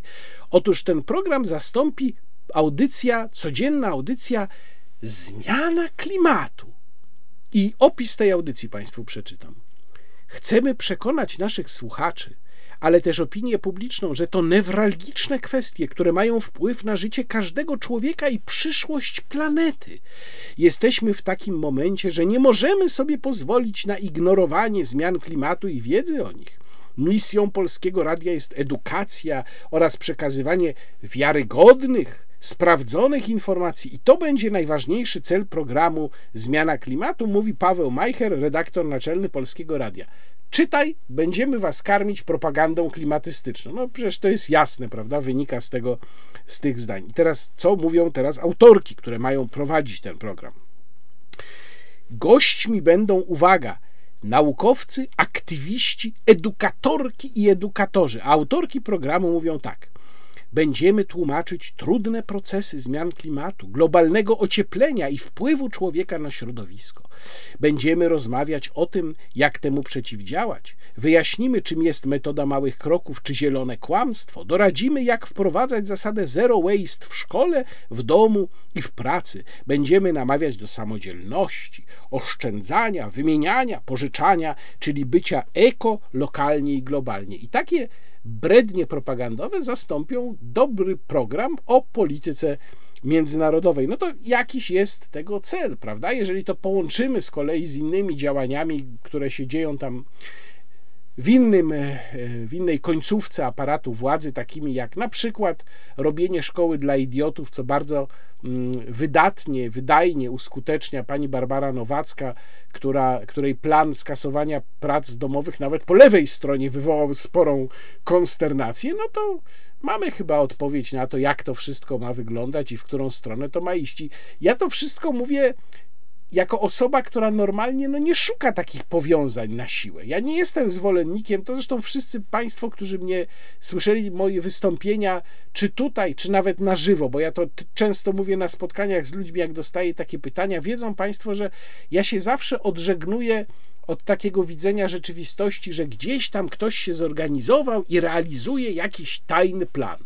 Natomiast no, tutaj jest tyle rzeczy, które ze sobą współgrają, że ja nie mówię, że ci ludzie się gdzieś tam spotkali ustalili, dobra, to teraz będziemy ogłupiać Polaków. Natomiast no jakby mieści się to wszystko w pewnego rodzaju schemacie. Mieści się. I to, co Donald Tusk mówi w tym wywiadzie, i to, co robi Barbara Nowacka, i ta, ten szczególik w postaci tego programu Polskim Radiu 24. No przecież to wszystko do siebie, proszę Państwa, pasuje. Nie mówię, że to jest jakiś spisek, który Donald Tusk zawiązał gdzieś w piwnicy i wciągnął do niego członków swojego rządu. Tylko mówię, że czasem taka polityka bywa realizowana niejako na zasadzie pewnego wyczucia. Nie trzeba się na nic umawiać, żeby wspólnie dążyć do określonego celu. Musimy zakończyć wojnę polsko-polską. Szukamy jakiejś podstawy prawnej. No dobrze, to tyle o polityce, a teraz chciałbym Państwu opowiedzieć o Wrocławiu. Chyba nie po raz pierwszy. Byłem we Wrocławiu zaledwie dwa dni, ale jeden dzień mm, zrobiłem sobie chodzenia po muzeach. Miałem trzy punkty, które chciałem odwiedzić i odwiedziłem szczęśliwie wszystkie trzy to znaczy Muzeum Uniwersytetu Wrocławskiego najpierw, potem ratusz, stary ratusz we Wrocławiu i na koniec Pałac e, Królewski, w którym mieści się Muzeum Historyczne. Jeżeli chodzi o Muzeum Uniwersytetu Wrocławskiego, to tam mamy cztery punkty do obejrzenia.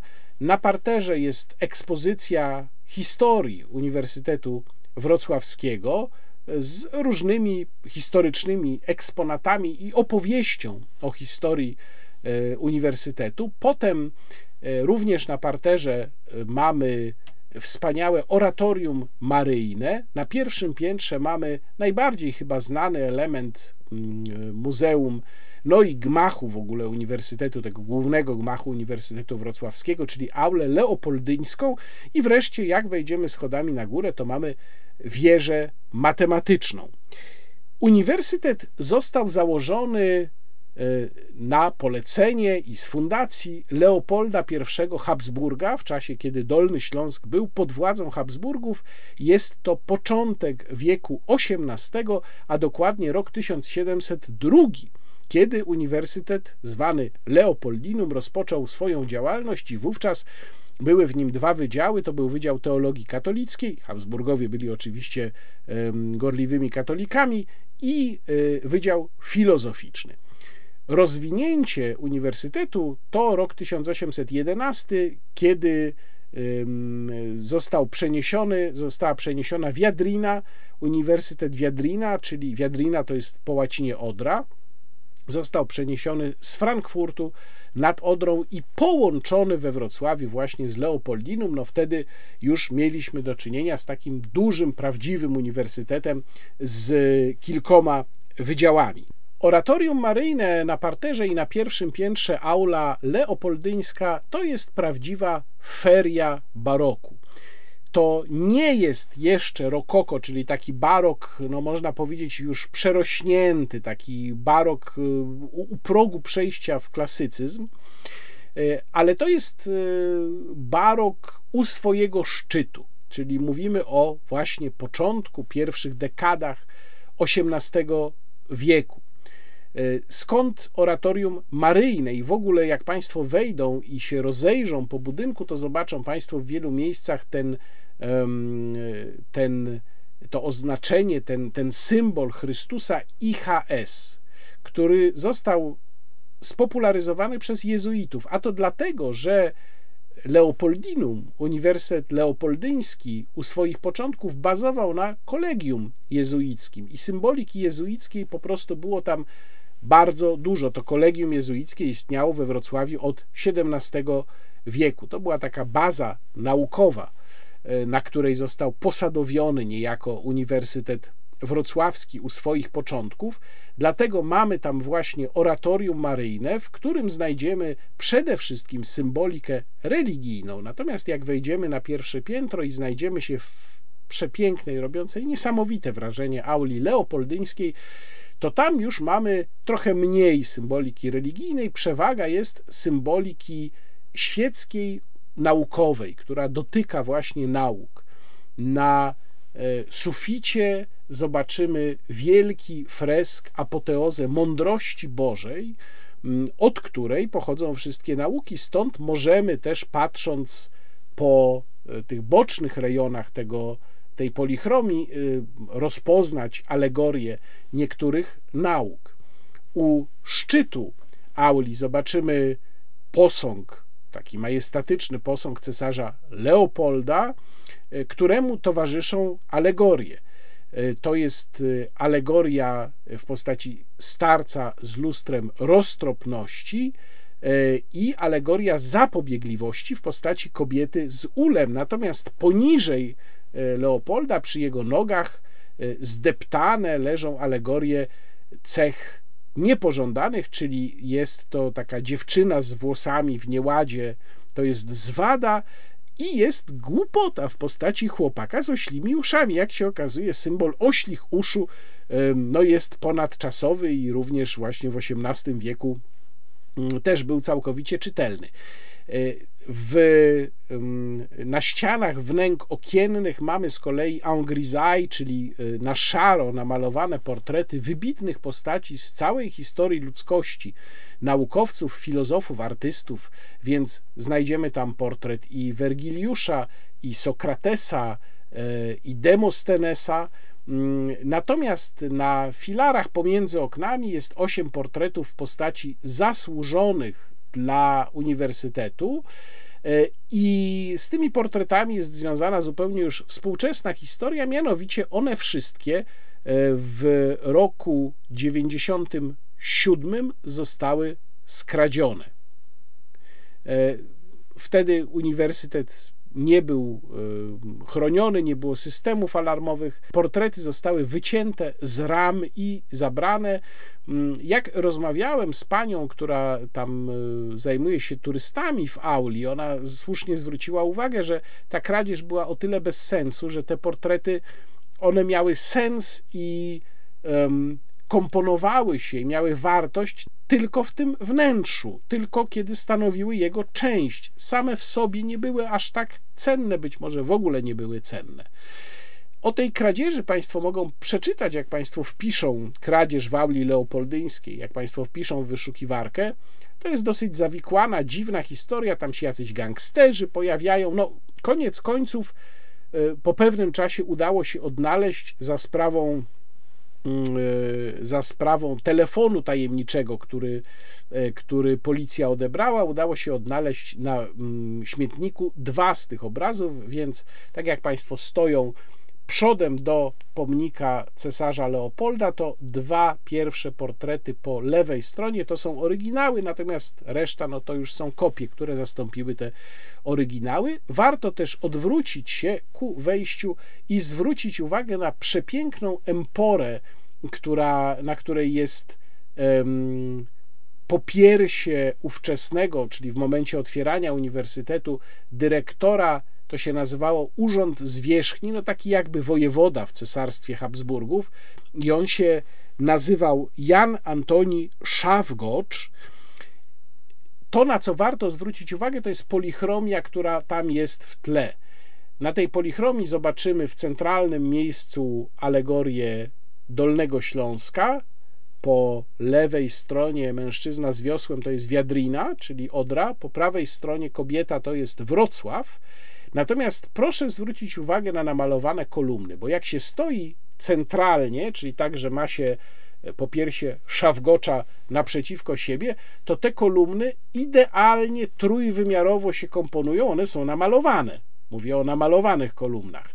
E, na tej polichromii one idealnie się komponują, dają efekt trójwymiarowości. Natomiast jeżeli się odsuniemy, przejdziemy parę kroków, choćby w prawo, patrząc na ścianę z drzwiami, to się okaże, że kolumny są nagle dziwacznie wykrzywione w stronę Odry. No, e, to jest arcydzieło perspektywy.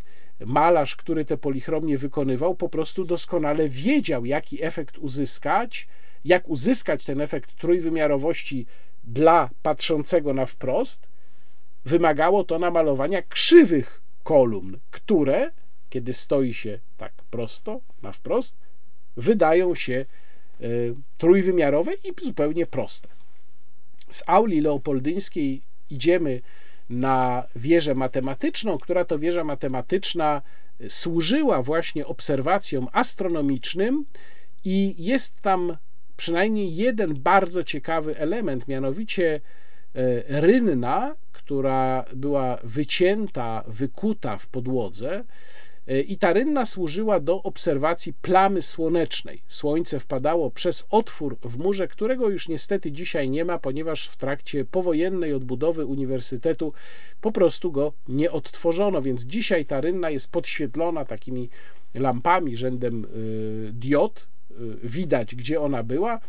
Tam dokonywało się pomiarów w momencie, kiedy słońce przechodziło, kiedy następowało przesilenie czy też najdłuższy dzień i najkrótszy dzień e, zimy, a rynna dokładnie prowadzi wzdłuż określonego południka przecinającego podłogę tej wieży. Jest to podobno jedna chyba z dwóch takich absolutnie unikatowych konstrukcji, które przetrwały do naszych czasów, a które kiedyś służyły do obserwacji astronomicznych.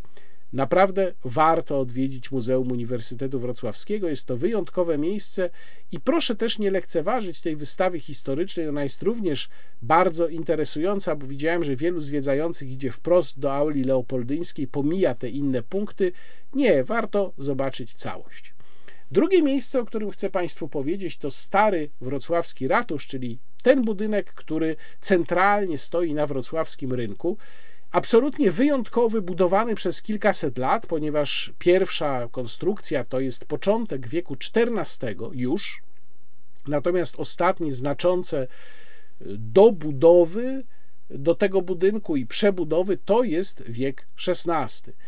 I tam y, obiektów wewnątrz tak naprawdę zbyt wielu nie ma. Jest bardzo interesująca wystawa lamp naftowych, e, w tej chwili też okresowa wystawa porcelany ze Śląska, z niemieckiego Śląska. To jest ciekawe, ale przede wszystkim warto zwrócić uwagę na architekturę tego miejsca.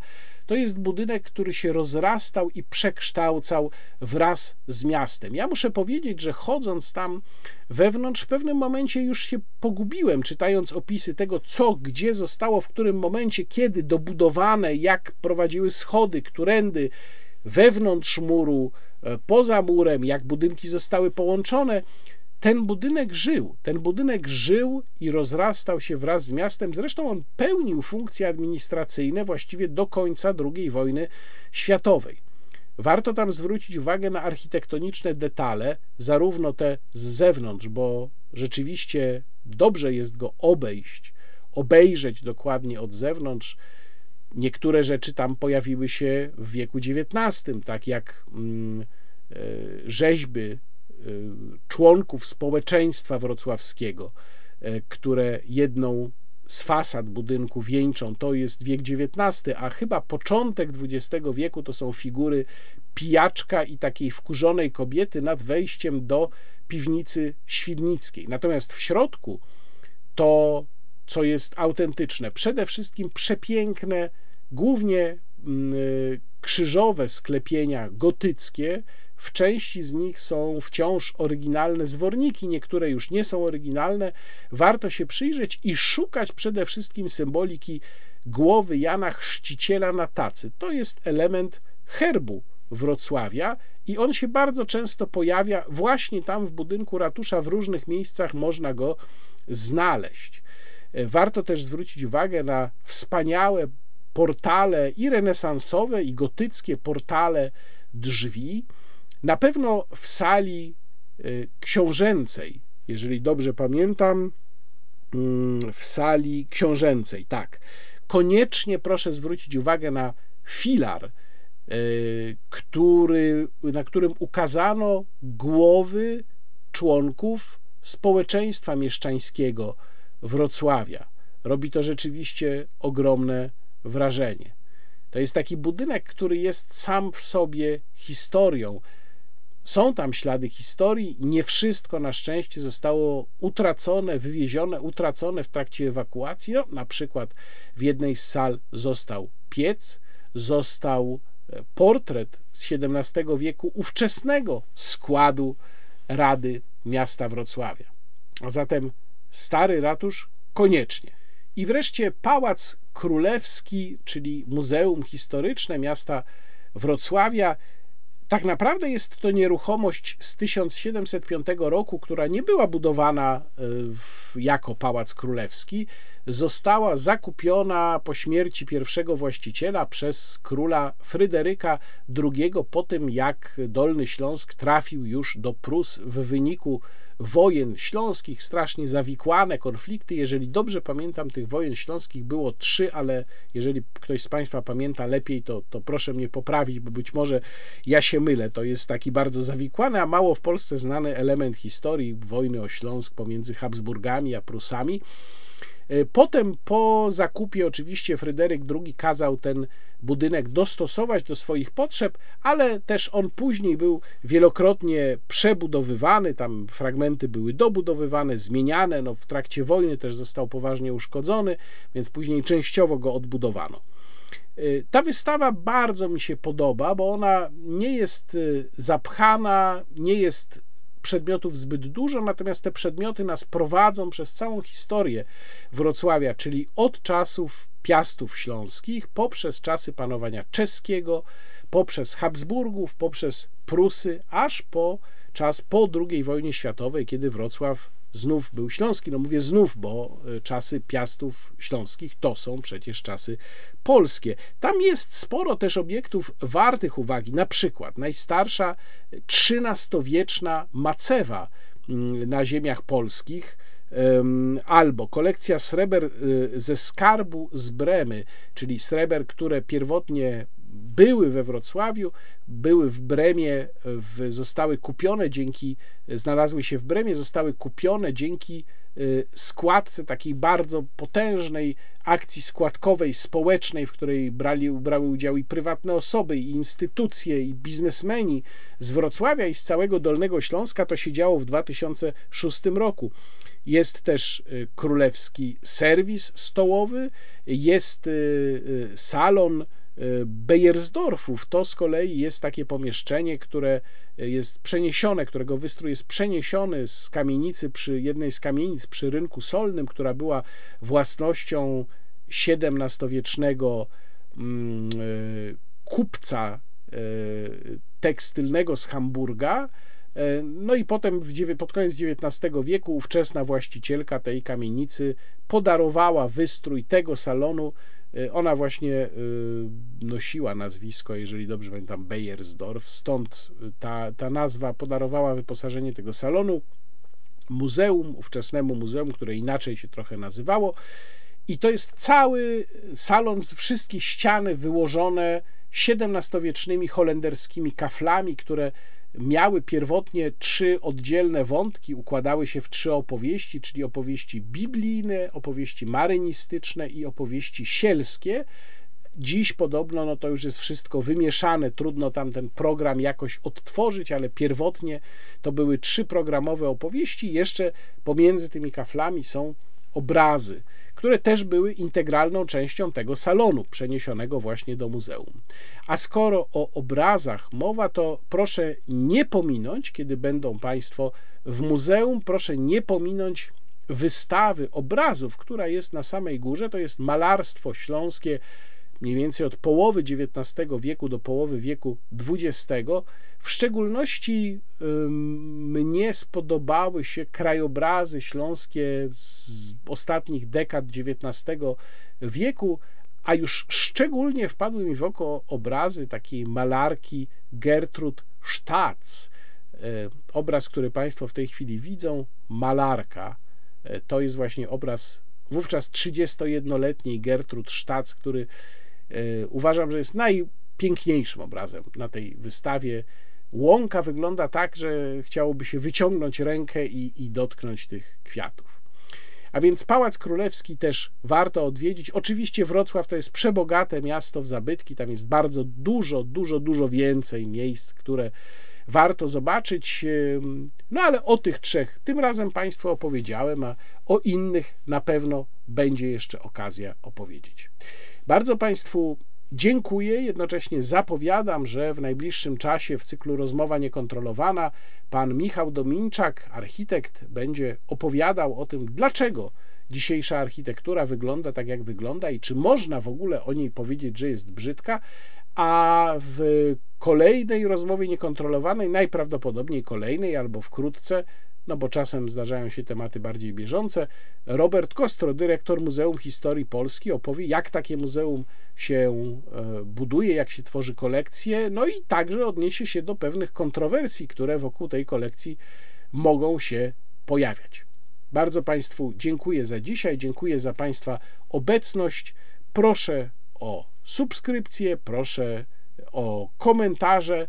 Bardzo serdecznie i nisko kłaniam się wszystkim moim mecenasom i mówię do zobaczenia.